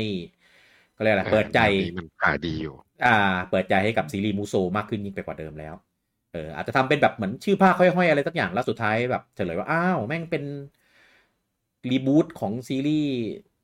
ดักเคนการ์ดนี่หว่า แล้วก็มีฉากจบอันนึงที่แบบให้เราแบบก้าวๆไปถึงเนียอะไรเงี้ยก็ได้เหมือนกัน เออรอดูเขาจะขุดมาหรือเปล่าในยอีกเรื่อง เพราะว่าเอ่อจริงๆสควอนิกมีการขุดสองแบบหนึ่งคือขุดแบบ ตั้งใจแบบตั้งใจทำมากสองคือขุดแบบงั้นๆขุดทิ้งขุดขว้างเออกุดกุดมาแบบทำแล้วนะขุดแบบ ไม่ต้องขุดก็ได้เก็บไว้ให้เป็นตำนานดีกว่าอะไรอย่างเงี้ยเออกลายเป็นขุดแล้วก็ดัดแปลงกลายเป็นเอ่อพวกไอเป็น HD 2D ไอ้พวกอันนั้นต้องเป็นพวกคลาสสิกเออนะครับก็จะมีหลายแบบต้องดูว่าเออมีความเอาใจใส่ขนาดไหน ผมกลัวจะเป็นเหมือนขุดมาแล้วกลายเป็นเหมือนเกมโปรดของบูจังอะก็เลยแบบ เออไม่อะไรวะไม่มัน อะให้ให้ผู้ชื่อจริงเหรอความเจ็บปวดเนี้ยอะไรวะจีรีอะไรอะไรฟอนฟอนอะไรวะอะไรวะเอ้ยเออระวังระวังไม่สบายอะไรระวังไม่สบายนะไม่อย่าไปพูดถึงแต่อะไรกันสิพี่อ๋อครับอะก็ก็แสดงความยินดีนะครับกับ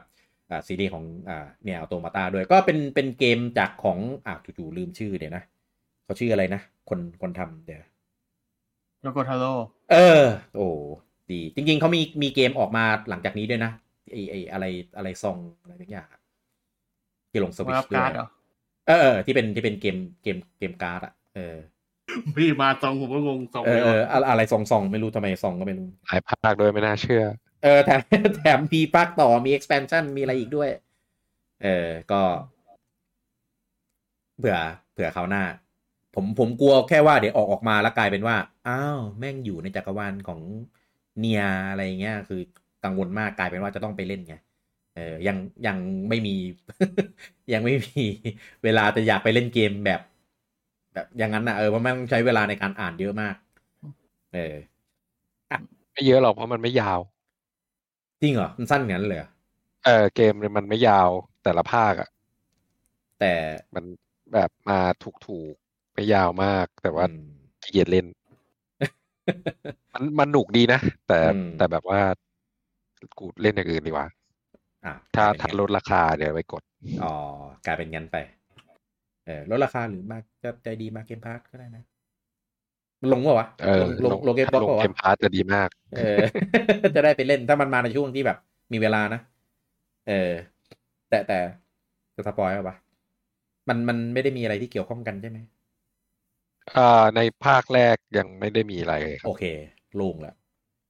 อย่างอย่างน้อยก็ลงไปครึ่งหนึ่งนะอะต่อไปเราไปเอ่อยอดขายนะครับในส่วนของตลาดฝั่งที่บล็อกการซื้อของ Microsoft นะครับผม อันนี้แถมอีกอันหนึงก่อนละกันพี่ ครับครับครับมีแถมมาเหรอRyza ทะลุสามแสนแล้วครับ ยอด shipอ๋อเอ่อโอเคเวอร์ไวที่เร็วสุดในซีรีส์ของซีเคทของ Secret ใช่ไหมเกม ใช่เกมที่เล่นทั้งปีก็ไม่รู้จะจบไหมเอ่อทำไมมันเหมือนเป็นคำชม แต่ก็ดูเหมือนเป็นภาระยังไงก็ไม่รู้อะเสียงมันดูแบบเหนื่อยใช่ๆจบจบสักคนยังเนี่ยสามคนนี้ก็ถามว่าใครเล่นต่อบ้างแค่แค่มึงหัวเราะกูกูกูเขารู้แล้วล่ะ Xenoblade มาทำไมอะโอ้เออ คือก็ตอนแรกคือยังคิดว่าแบบว่าจะจบทัน Zelda ป่าวะ ตอนนี้คือแบบ Xenoblade มาก็งั้นไปบ้ายก่อนแล้วกันนะ คือตอนเนี้ยทำเอาผมแม่งต่อให้ Xenoblade ไม่มานะอืมก็ไม่ไม่รู้ทันว่าดีทันใช่ไหมเซลดาไหมอืมใช่ตทำทำเอาผมแม่งอยากรู้เลยอะว่าทำไมวะทำไมมันจะอะไรขนาดนั้นวะไปลองเออมันเราไปไม่ได้ไง เออ ถ้า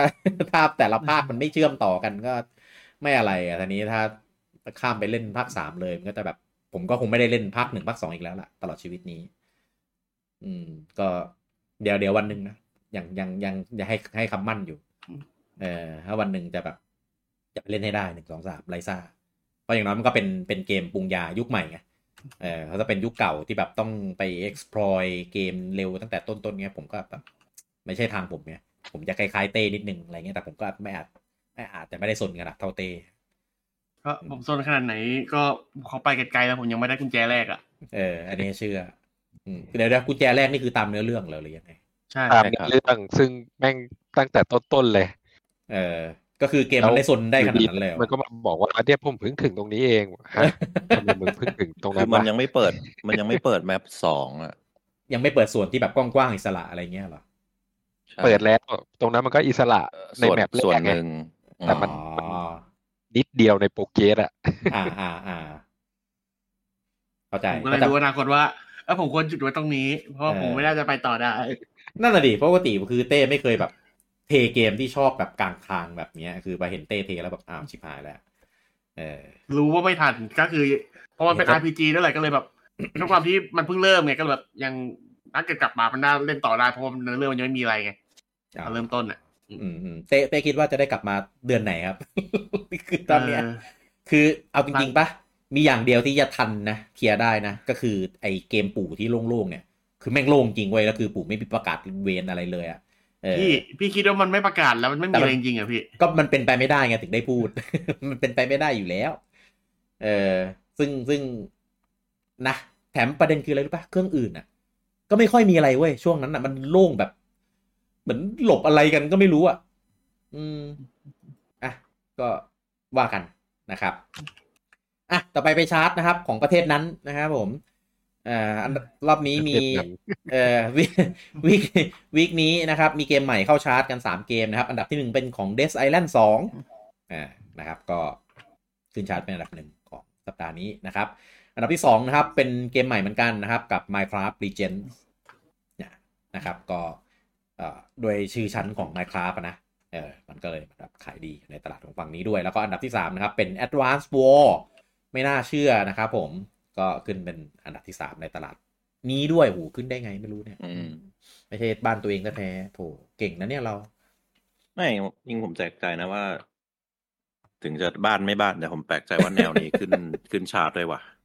ฝรั่งรอเยอะนะ ผมไปอ่าน comment เฮ้ยในอะไรฝรั่งต่างชอบๆนะ คือฝรั่งชอบซีรีส์ Wars มากอะใช่ ไม่ไม่เข้าใจว่าฝรั่งชอบแต่เกมแนวนี้ไงอ้าวอืมก็เขาชอบไง เออเออ ผมว่าผมว่า ไอไอไอเขาเรียกว่าอะไรนะ ประเพณีเขาเรียกอะไรนะ ในเรื่องของการแบบเกม reboot re อะไรกลับมาพวกเนี้ย ผมว่ามุมมองฝรั่งกับมุมมองแบบฝั่งเราอะแบบน่าจะคนละแบบว่ะการการเอากลับมาอะไรเงี้ย น่าจะไม่เหมือนกันเว้ยอืมผมไม่เคยคือเขาไม่เคยเล่น original หรือเปล่าเคยนะ เคยแหละแต่มันนานมากแล้วส่วนส่วนใหญ่เคยนะ ใช่ ส่วนใหญ่คือแบบคิดถึงมากอยากกลับมาเล่นอีกครั้งหนึ่งในแบบกลุ่มเครื่องกลุ่มปัจคอมจุมูบันิตี้คือเหมือนแบบเหมือนซื้อเพื่อที่เหมือนต้องการให้มีภาคใหม่ด้วยต้องการใช่ให้รู้ว่าแฟนรอเกมนี้อยู่เยอะแต่รอเกมจงๆนี้นะออะไรยู่อย่างเงี้ยเออจะเป็นภาคใหม่มันหเลยรือว่ายิ่งจะเอาใช่เอาภาคสามสี่มาอีกก็ได้เหมือนกันมันเลยเป็นยิ่งทำให้เกมมันขายได้ดีด้วยเลยเพราะว่า อืมกลุ่มแฟนเขาต้องการให้เสียงเขาขึงอะว่าเฮ้ยซีรีส์นี้ต้องการนะอะไรอย่างเงี้ยใช่รีวิวโอเคมากเลยนะ ในแง่ของเกมแบบแนวเอเนี้ยอใช่ คือรีวิวค่อนข้างสูงถ้าเกิดอันนั้นก็คือว่าน่าน่าไปลองอยู่เหมือนกันแต่ติดที่ว่า ดูมันออกสิครับครับอืมก็ถ้าเซโนไม่ออกอะ ผมก็น่าจะได้เล่นก็ก็ยังพอมีลุ้นเออพอมีลุ้นแต่พแต่อเซถามโนออกปุ๊บแต่จบทันเซลดาไหมไม่ทันอยู่แล้วแหละแต่ก็คงคิดว่าไม่ทันก็เล่นเรื่อยๆเองมันแนวเนี้ยเราไม่ได้แบบตามเนื้อเรื่องอะไรมันขนาดด้วยนั้ความันที่พอมันเป็นแนวนี้มันเล่นนานอยู่แล้วไงใช่แล้วด้วยการที่มันใส่มาสองภาคไงก็สองภาค คือไม่ทันอีกเออใช่ครับ แต่ว่า กระแสดีมากฝรั่งชอบใน trailer ในอะไรที่ใช่ปล่อย หรือว่าใน community ต่างๆ ของของของสวิชอะเอ้ยคือคนชื่นชอบกันแบบเยอะมากอืมง่ายๆ ถ้าเกมมันไม่เลื่อนในปีหนึ่งอะมีโอกาสได้เล่นอยู่ อืม คือไอไอเรื่องที่เราพูดกันเรื่องของ Digital Foundry ที่เรื่องของ performance อะไรพวกเนี้ยมันมันไม่มีผลอะไรในเรื่องของเกมมันเป็นแนวเนี้ยอยู่แล้วครับ มันไม่มีผลเท่าไหร่อยู่แล้วเออคนก็เลยแบบไม่ไม่ไม่สนเลยครับ คือในรีวิวไม่ค่อยมีใครติเรื่องนี้เลยด้วยซ้ำเออเขาติแล้วก็เรื่องไอ้โหมด มันไม่ต้อง มันไม่เร็วอยู่แล้วอะเกมเออใช่โหมด multiplayer ที่แบบแบบ ไม่ค่อยมีอะไรประมาณเนี้ยเออแต่คนส่วนใหญ่เอามาเล่นคนเดียวอยู่แล้วไงเออเล่นแบบแคมเปญเล่นอะไรพวกเนี้ยก็ขึ้นอันดับสามอะก็ไม่ใช่ย่อยนะ ในตลาดของประเทศเนี้ย อืม ต่อไปเป็นอันดับที่สี่นะครับผม Mario Kart แปด Deluxe นะครับ ก็ตกมาจากอันดับที่สองนะก็มีเกมใหม่เข้าเยอะนะครับ ก็เลยร่วงลงมา อันดับที่ห้านะครับ เป็นของฟีฟ่ายี่สิบสามนะครับ ตกมาจากที่หนึ่งเลยทีเดียว นะครับอันดับที่หกตกมาจากที่ห้ากับ Super Mario Odyssey อันดับที่เจ็ดนะครับ ตกมาจากที่สี่กับ Hogwarts Legacy อันดับที่แปดตกมาจากที่สามกับ Resident Evil 4 Remake อันดับที่ 9 นะครับ คงที่จากสัปดาห์ที่แล้ว Minecraft ของ Nintendo Switch แล้วก็อันดับที่ 10 นะครับ ตกมาจากที่ 6 กับ God of War Ragnarok แล้วก็เป็นตลาดของญี่ปุ่นนะครับผมไม่แปลกใจนะครับ ตอนแรกเอ๊ะทำไมมันขนาดนี้วะอ๋อลืมไปว่าบ้านนี้เขาชอบนะครับอันดับที่ 1 เป็นของ Minecraft Legend นะครับผมก็ขึ้นชาร์ตอันดับหนึ่งเลยในสัปดาห์นี้เป็นเกมใหม่นะครับ แต่ว่ายอดขายก็ไม่ได้แบบเปรี้ยงป้างมากนะนะครับสัปดาห์แรกทำได้อยู่ที่ 13,490 ชุดนะครับผมอันดับที่ 2 นะครับ เป็นของ Kirby Return to Dreamland Deluxe นะครับ ก็เกมเนี้ยเขาตกอันดับก็แค่ในวีคที่มันมีเกมใหม่ออกเท่านั้นแหละเออแต่พอเกมใหม่มันแบบกระแสนิ่งแล้วนะครับ ก็ก็จะกลับมาชิงอันดับหนึ่งใหม่ต่อนะครับสัปดาห์นี้ได้ไปอีก 7,658 ชุด ยอดรวมอยู่ที่ 392,645 ชุด อันดับที่ 3 นะครับ Pokémon Scarlet and Violet นะครับสัปดาห์นี้ได้ไปอีก 7,527อ่ายอดรวมอยู่ที่ 4.99 ล้านนะครับผมก็อีกนิดเดียวผมนึกว่า week นี้มันจะขึ้นไป 5 แล้วมันยังยังไม่ขึ้นอีกเออแต่ week หน้าน่าน่าจะขึ้นแล้วล่ะนะครับ มันเฉียดเฉียด week หน้าขาดหนึ่งอ๋อการหนึ่งเนี่ยเลขจะสวยมากเลยนะถ้างั้นนะแต่งั้นก็ดีกว่านะ อันดับที่ 4 นะครับ เป็นของ Mario Kart 8 Deluxe นะครับสัปดาห์นี้ได้ไปอีก 7,416 ชุด ยอดรวมอยู่ที่ 5.25 ล้านนะครับ ซึ่งไอเกมนี้น่าจับตามองมากในสัปดาห์หน้า อ๋อ แต่ว่ามันตรงกับ Golden Week พอดีนะครับ เราอาจจะไม่ได้เห็นยอดในของญี่ปุ่นในสัปดาห์หน้าก็ได้จจะเป็นยอดรวมเออนะครับผม ก็รวม 2 รอบ น่าจะเห็นอะไรดีๆ สนุกสนานแน่นอน เออ นะครับ เพราะว่ามันเป็นวีคที่มีหนังของ Mario Movie ฉายพอดี นะครับแล้วเป็นญี่ปุ่นด้วยนะครับเขาต้องออกมาคลั่งซื้อกันแน่นอนนะขนาดตลาดฝั่งเออของประเทศนั้นนะครับ ยังขายดีเลยนะครับ อันดับที่ 5 นะครับใช้คำว่าประเทศนั้น อันดับที่ 5 นะครับอ่าเป็นของ Mega Man Battle Network Legacy Collection นะครับของเวอร์ชัน Switch นะครับทำไมพูสัดปไม่ดาห์ครบนี้สัปดาห์นี้ได้ไปอีกนะครับ6,342 ชุดนะครับ ยอดรวมอยู่ที่ 58,717 แล้วก็อันดับที่ 6 นะครับ สปาตูน3นะครับสัปดาห์นี้ได้ไปอีก6,039 ชุดยอดรวมอยู่ที่ 3.99 ล้าน นี่ก็เฉียดไปเฉียดมาไม่ขึ้น 4 ล้านสักทีเหมือนกัน อันดับที่ 6 นะครับ เป็น Minecraft นะครับเวอร์ชันอ่าเวอร์ชันหลักนะครับของอ่า Nintendo Switch นะครับสัปดาห์นี้ได้ไป 5,838 ชุดนะครับยอดรวมอยู่ที่ 3.11 ล้าน อันดับที่ 8 นะเป็นเกมใหม่เข้าชาร์ตในสัปดาห์นี้นะครับน่าจะเป็นเกมที่เพิ่งมาขายเป็นเวอร์ชันแผ่นนะครับก็เป็นอ่า Cuphead and the Delicious Last Course นะครับผมเป็นเวอร์ชันตัวเกมหลักรวมรวม DLC แล้วก็ขายเป็นแผ่นนะครับก็สัปดาห์แรกทำได้อยู่ที่ 4,085 ชุดครับผม อันดับที่ 9 นะครับเป็นของเวอร์ชัน PS4 นะครับกับ Resident Evil 4 Remake สัปดาห์นี้ได้ปอีก 3,860 ชุด ยอดรวมอยู่ที่แสนสองหมื่นสี่พันสี่ร้อยเก้าสิบหกชุด แล้วก็อันดับที่10นะครับ Nintendo Switch Sport นะครับ สัปดาห์นี้ได้ไปอีก 789 ชุดนะครับ ยอดรวมอยู่ที่ 1.06 ล้านนะครับ top 10 สัปดาห์นี้เป็นของ Switch 9 เกม แล้วก็เป็นของ PS4 1เกมนะครับ นั่นคือ Resident Evil 4 นั่นเอง ส่วนของยอดฮาร์ดแวร์นะครับ Switch Original นะครับ ได้อยู่ที่ 7,674 ชุดนะครับ Switch Lite ได้อยู่ที่ 4,368 ชุด แล้วก็ OLED นะครับ 39,763 ชุดนะครับ รวม 3 รุ่นอยู่ที่ 51,805 ชุดนะครับ ก็ขยับขึ้นมาจากสัปดาห์ที่แล้วนิดหน่อยนะประมาณ 2-3พันนะครับ ทีนี้ของเพื่อนบ้านนะครับของ p 5 นะครับเวอร์ชันปกตินะครับได้อยู่ที่ 33,572 ชุด เวอร์ชันดิจิตอลนะครับได้อยู่ที่ 8,183 ชุดนะครับรวม 2 รุ่นอยู่ที่ 41,755 ชุดนะครับอันนี้ยอดขาย drop ลงจากสัปดาห์ที่แล้วนะครับ drop ไปประมาณ 6,000นะครับก็ห่างจาก Switch นะครับยอดรวมสัปดาห์นี้ประมาณ 1 1 0 0 0นะครับส่วนของ Xbox นะครับผม Series X ได้อยู่ที่ 376 ชุดนะครับ Series S นะครับได้อยู่ที่ 1 เครื่องพันร้อยสิบสองชุดนะครับ รวมสองรุ่นอยู่ที่ ใครบอกหนึ่งเครื่องเมื่อกี้วะได้ได้อยู่ที่เอ่อ488 ชุด นะครับผมก็น้อยกว่าเพย์สี่ที่ขายได้อยู่ที่ 789 ชุดนะครับน้อยกว่าตั้ง 300 กว่าเครื่องเนี่ย เออเพนสี่เท่าไหร่นะสักอ่า789เลขสวย789อ้าวแล้วก็อ่าเออ่า New 2DS LL นะครับ ได้อยู่ที่137เครื่องนะครับขายไม่หมดสักทีเออขายอาทิตย์ร้อยละร้อยละร้อยมาหลายเดือนแล้วนะ เออสต็อกค้างเยอะเนี่ยนะครับอะ และนี่เป็นทั้งหมดนะครับของข่าวสารในสัปดาห์นี้นะครับผมโอ้ยนี่ครับเราอัดกันตั้งเกือบสองชั่วโมงแล้วเนี่ยไม่เห็นจะกระชับย่อยง่ายตรงไหนอะเออกระชับย่อยง่ายเซ Xeno ไปชั่วโมงหนึ่งไงเออเสียเวลาเล่นเออเล่น Xeno ไปตั้งสองชั่วโมงโอ้โหเนี่ยผมแล้วเนี่ยผมเนี่ยเสียแต่เต้กับลุงปอก็ยังแบบไปเก็บของได้ไงไม่แล้วเราบอกว่าก่อนก่อนไลฟ์ก็เสีย Armored Core ไปสองชั่วโมงครึ่งเหมือนกันเออชั่วโมงครึ่งเลยเหรอเป็นเพราะใครวะน่าจะชั่วโมงหนึ่งเกือบกับชั่วโมงวะ เออประมาณประมาณชั่วโมงหนึ่งได้ เออเพราะใครวะเอาลุงเพราะลุงแบแบททเพราะรถใจถ้าลุงบัตไม่แปะนะเออก็ไม่มีใครอะไร เพราะถ้าอยู่ในไลน์อะบูจังก็อาจจะยังไม่ได้เข้าไปอ่านไงใช่เออผมไม่ได้เปิดอยู่แล้วใช่ลุงแบทผิดแล้วผมโอก็เคจะไปโวยวายคนเดียวตอนผมขึ้นเตียงแล้วก็อะไรวะอ๋อ ตอนที่มันมาเปิดไลน์ก่อนนอนนะละเออใช่เออแล้วก็จะตาสว่างไงต้องหาร้านจองแล้วอะไรอย่างนี้เออไม่โอแต่เคอย่างไรเขาก็ซื้อ ที่จอดยาน เออจริงเหรอลุงแบทไอ้ที่จัดจอดหุ่นเส้นใหญ่เลยเหรอะเชไม่พี่กี้พี่บูไงพี่บูอ๋ออย่างน้อยก็มูจังก็ซื้อใช่ไหมโอเคใช่พี่บูที่จอดยาน ใช่ใช่อืมต้องเห็นน่ะ ต้องเห็นปูจังมีที่จอดยานอวดอะถ้าไม่มีก็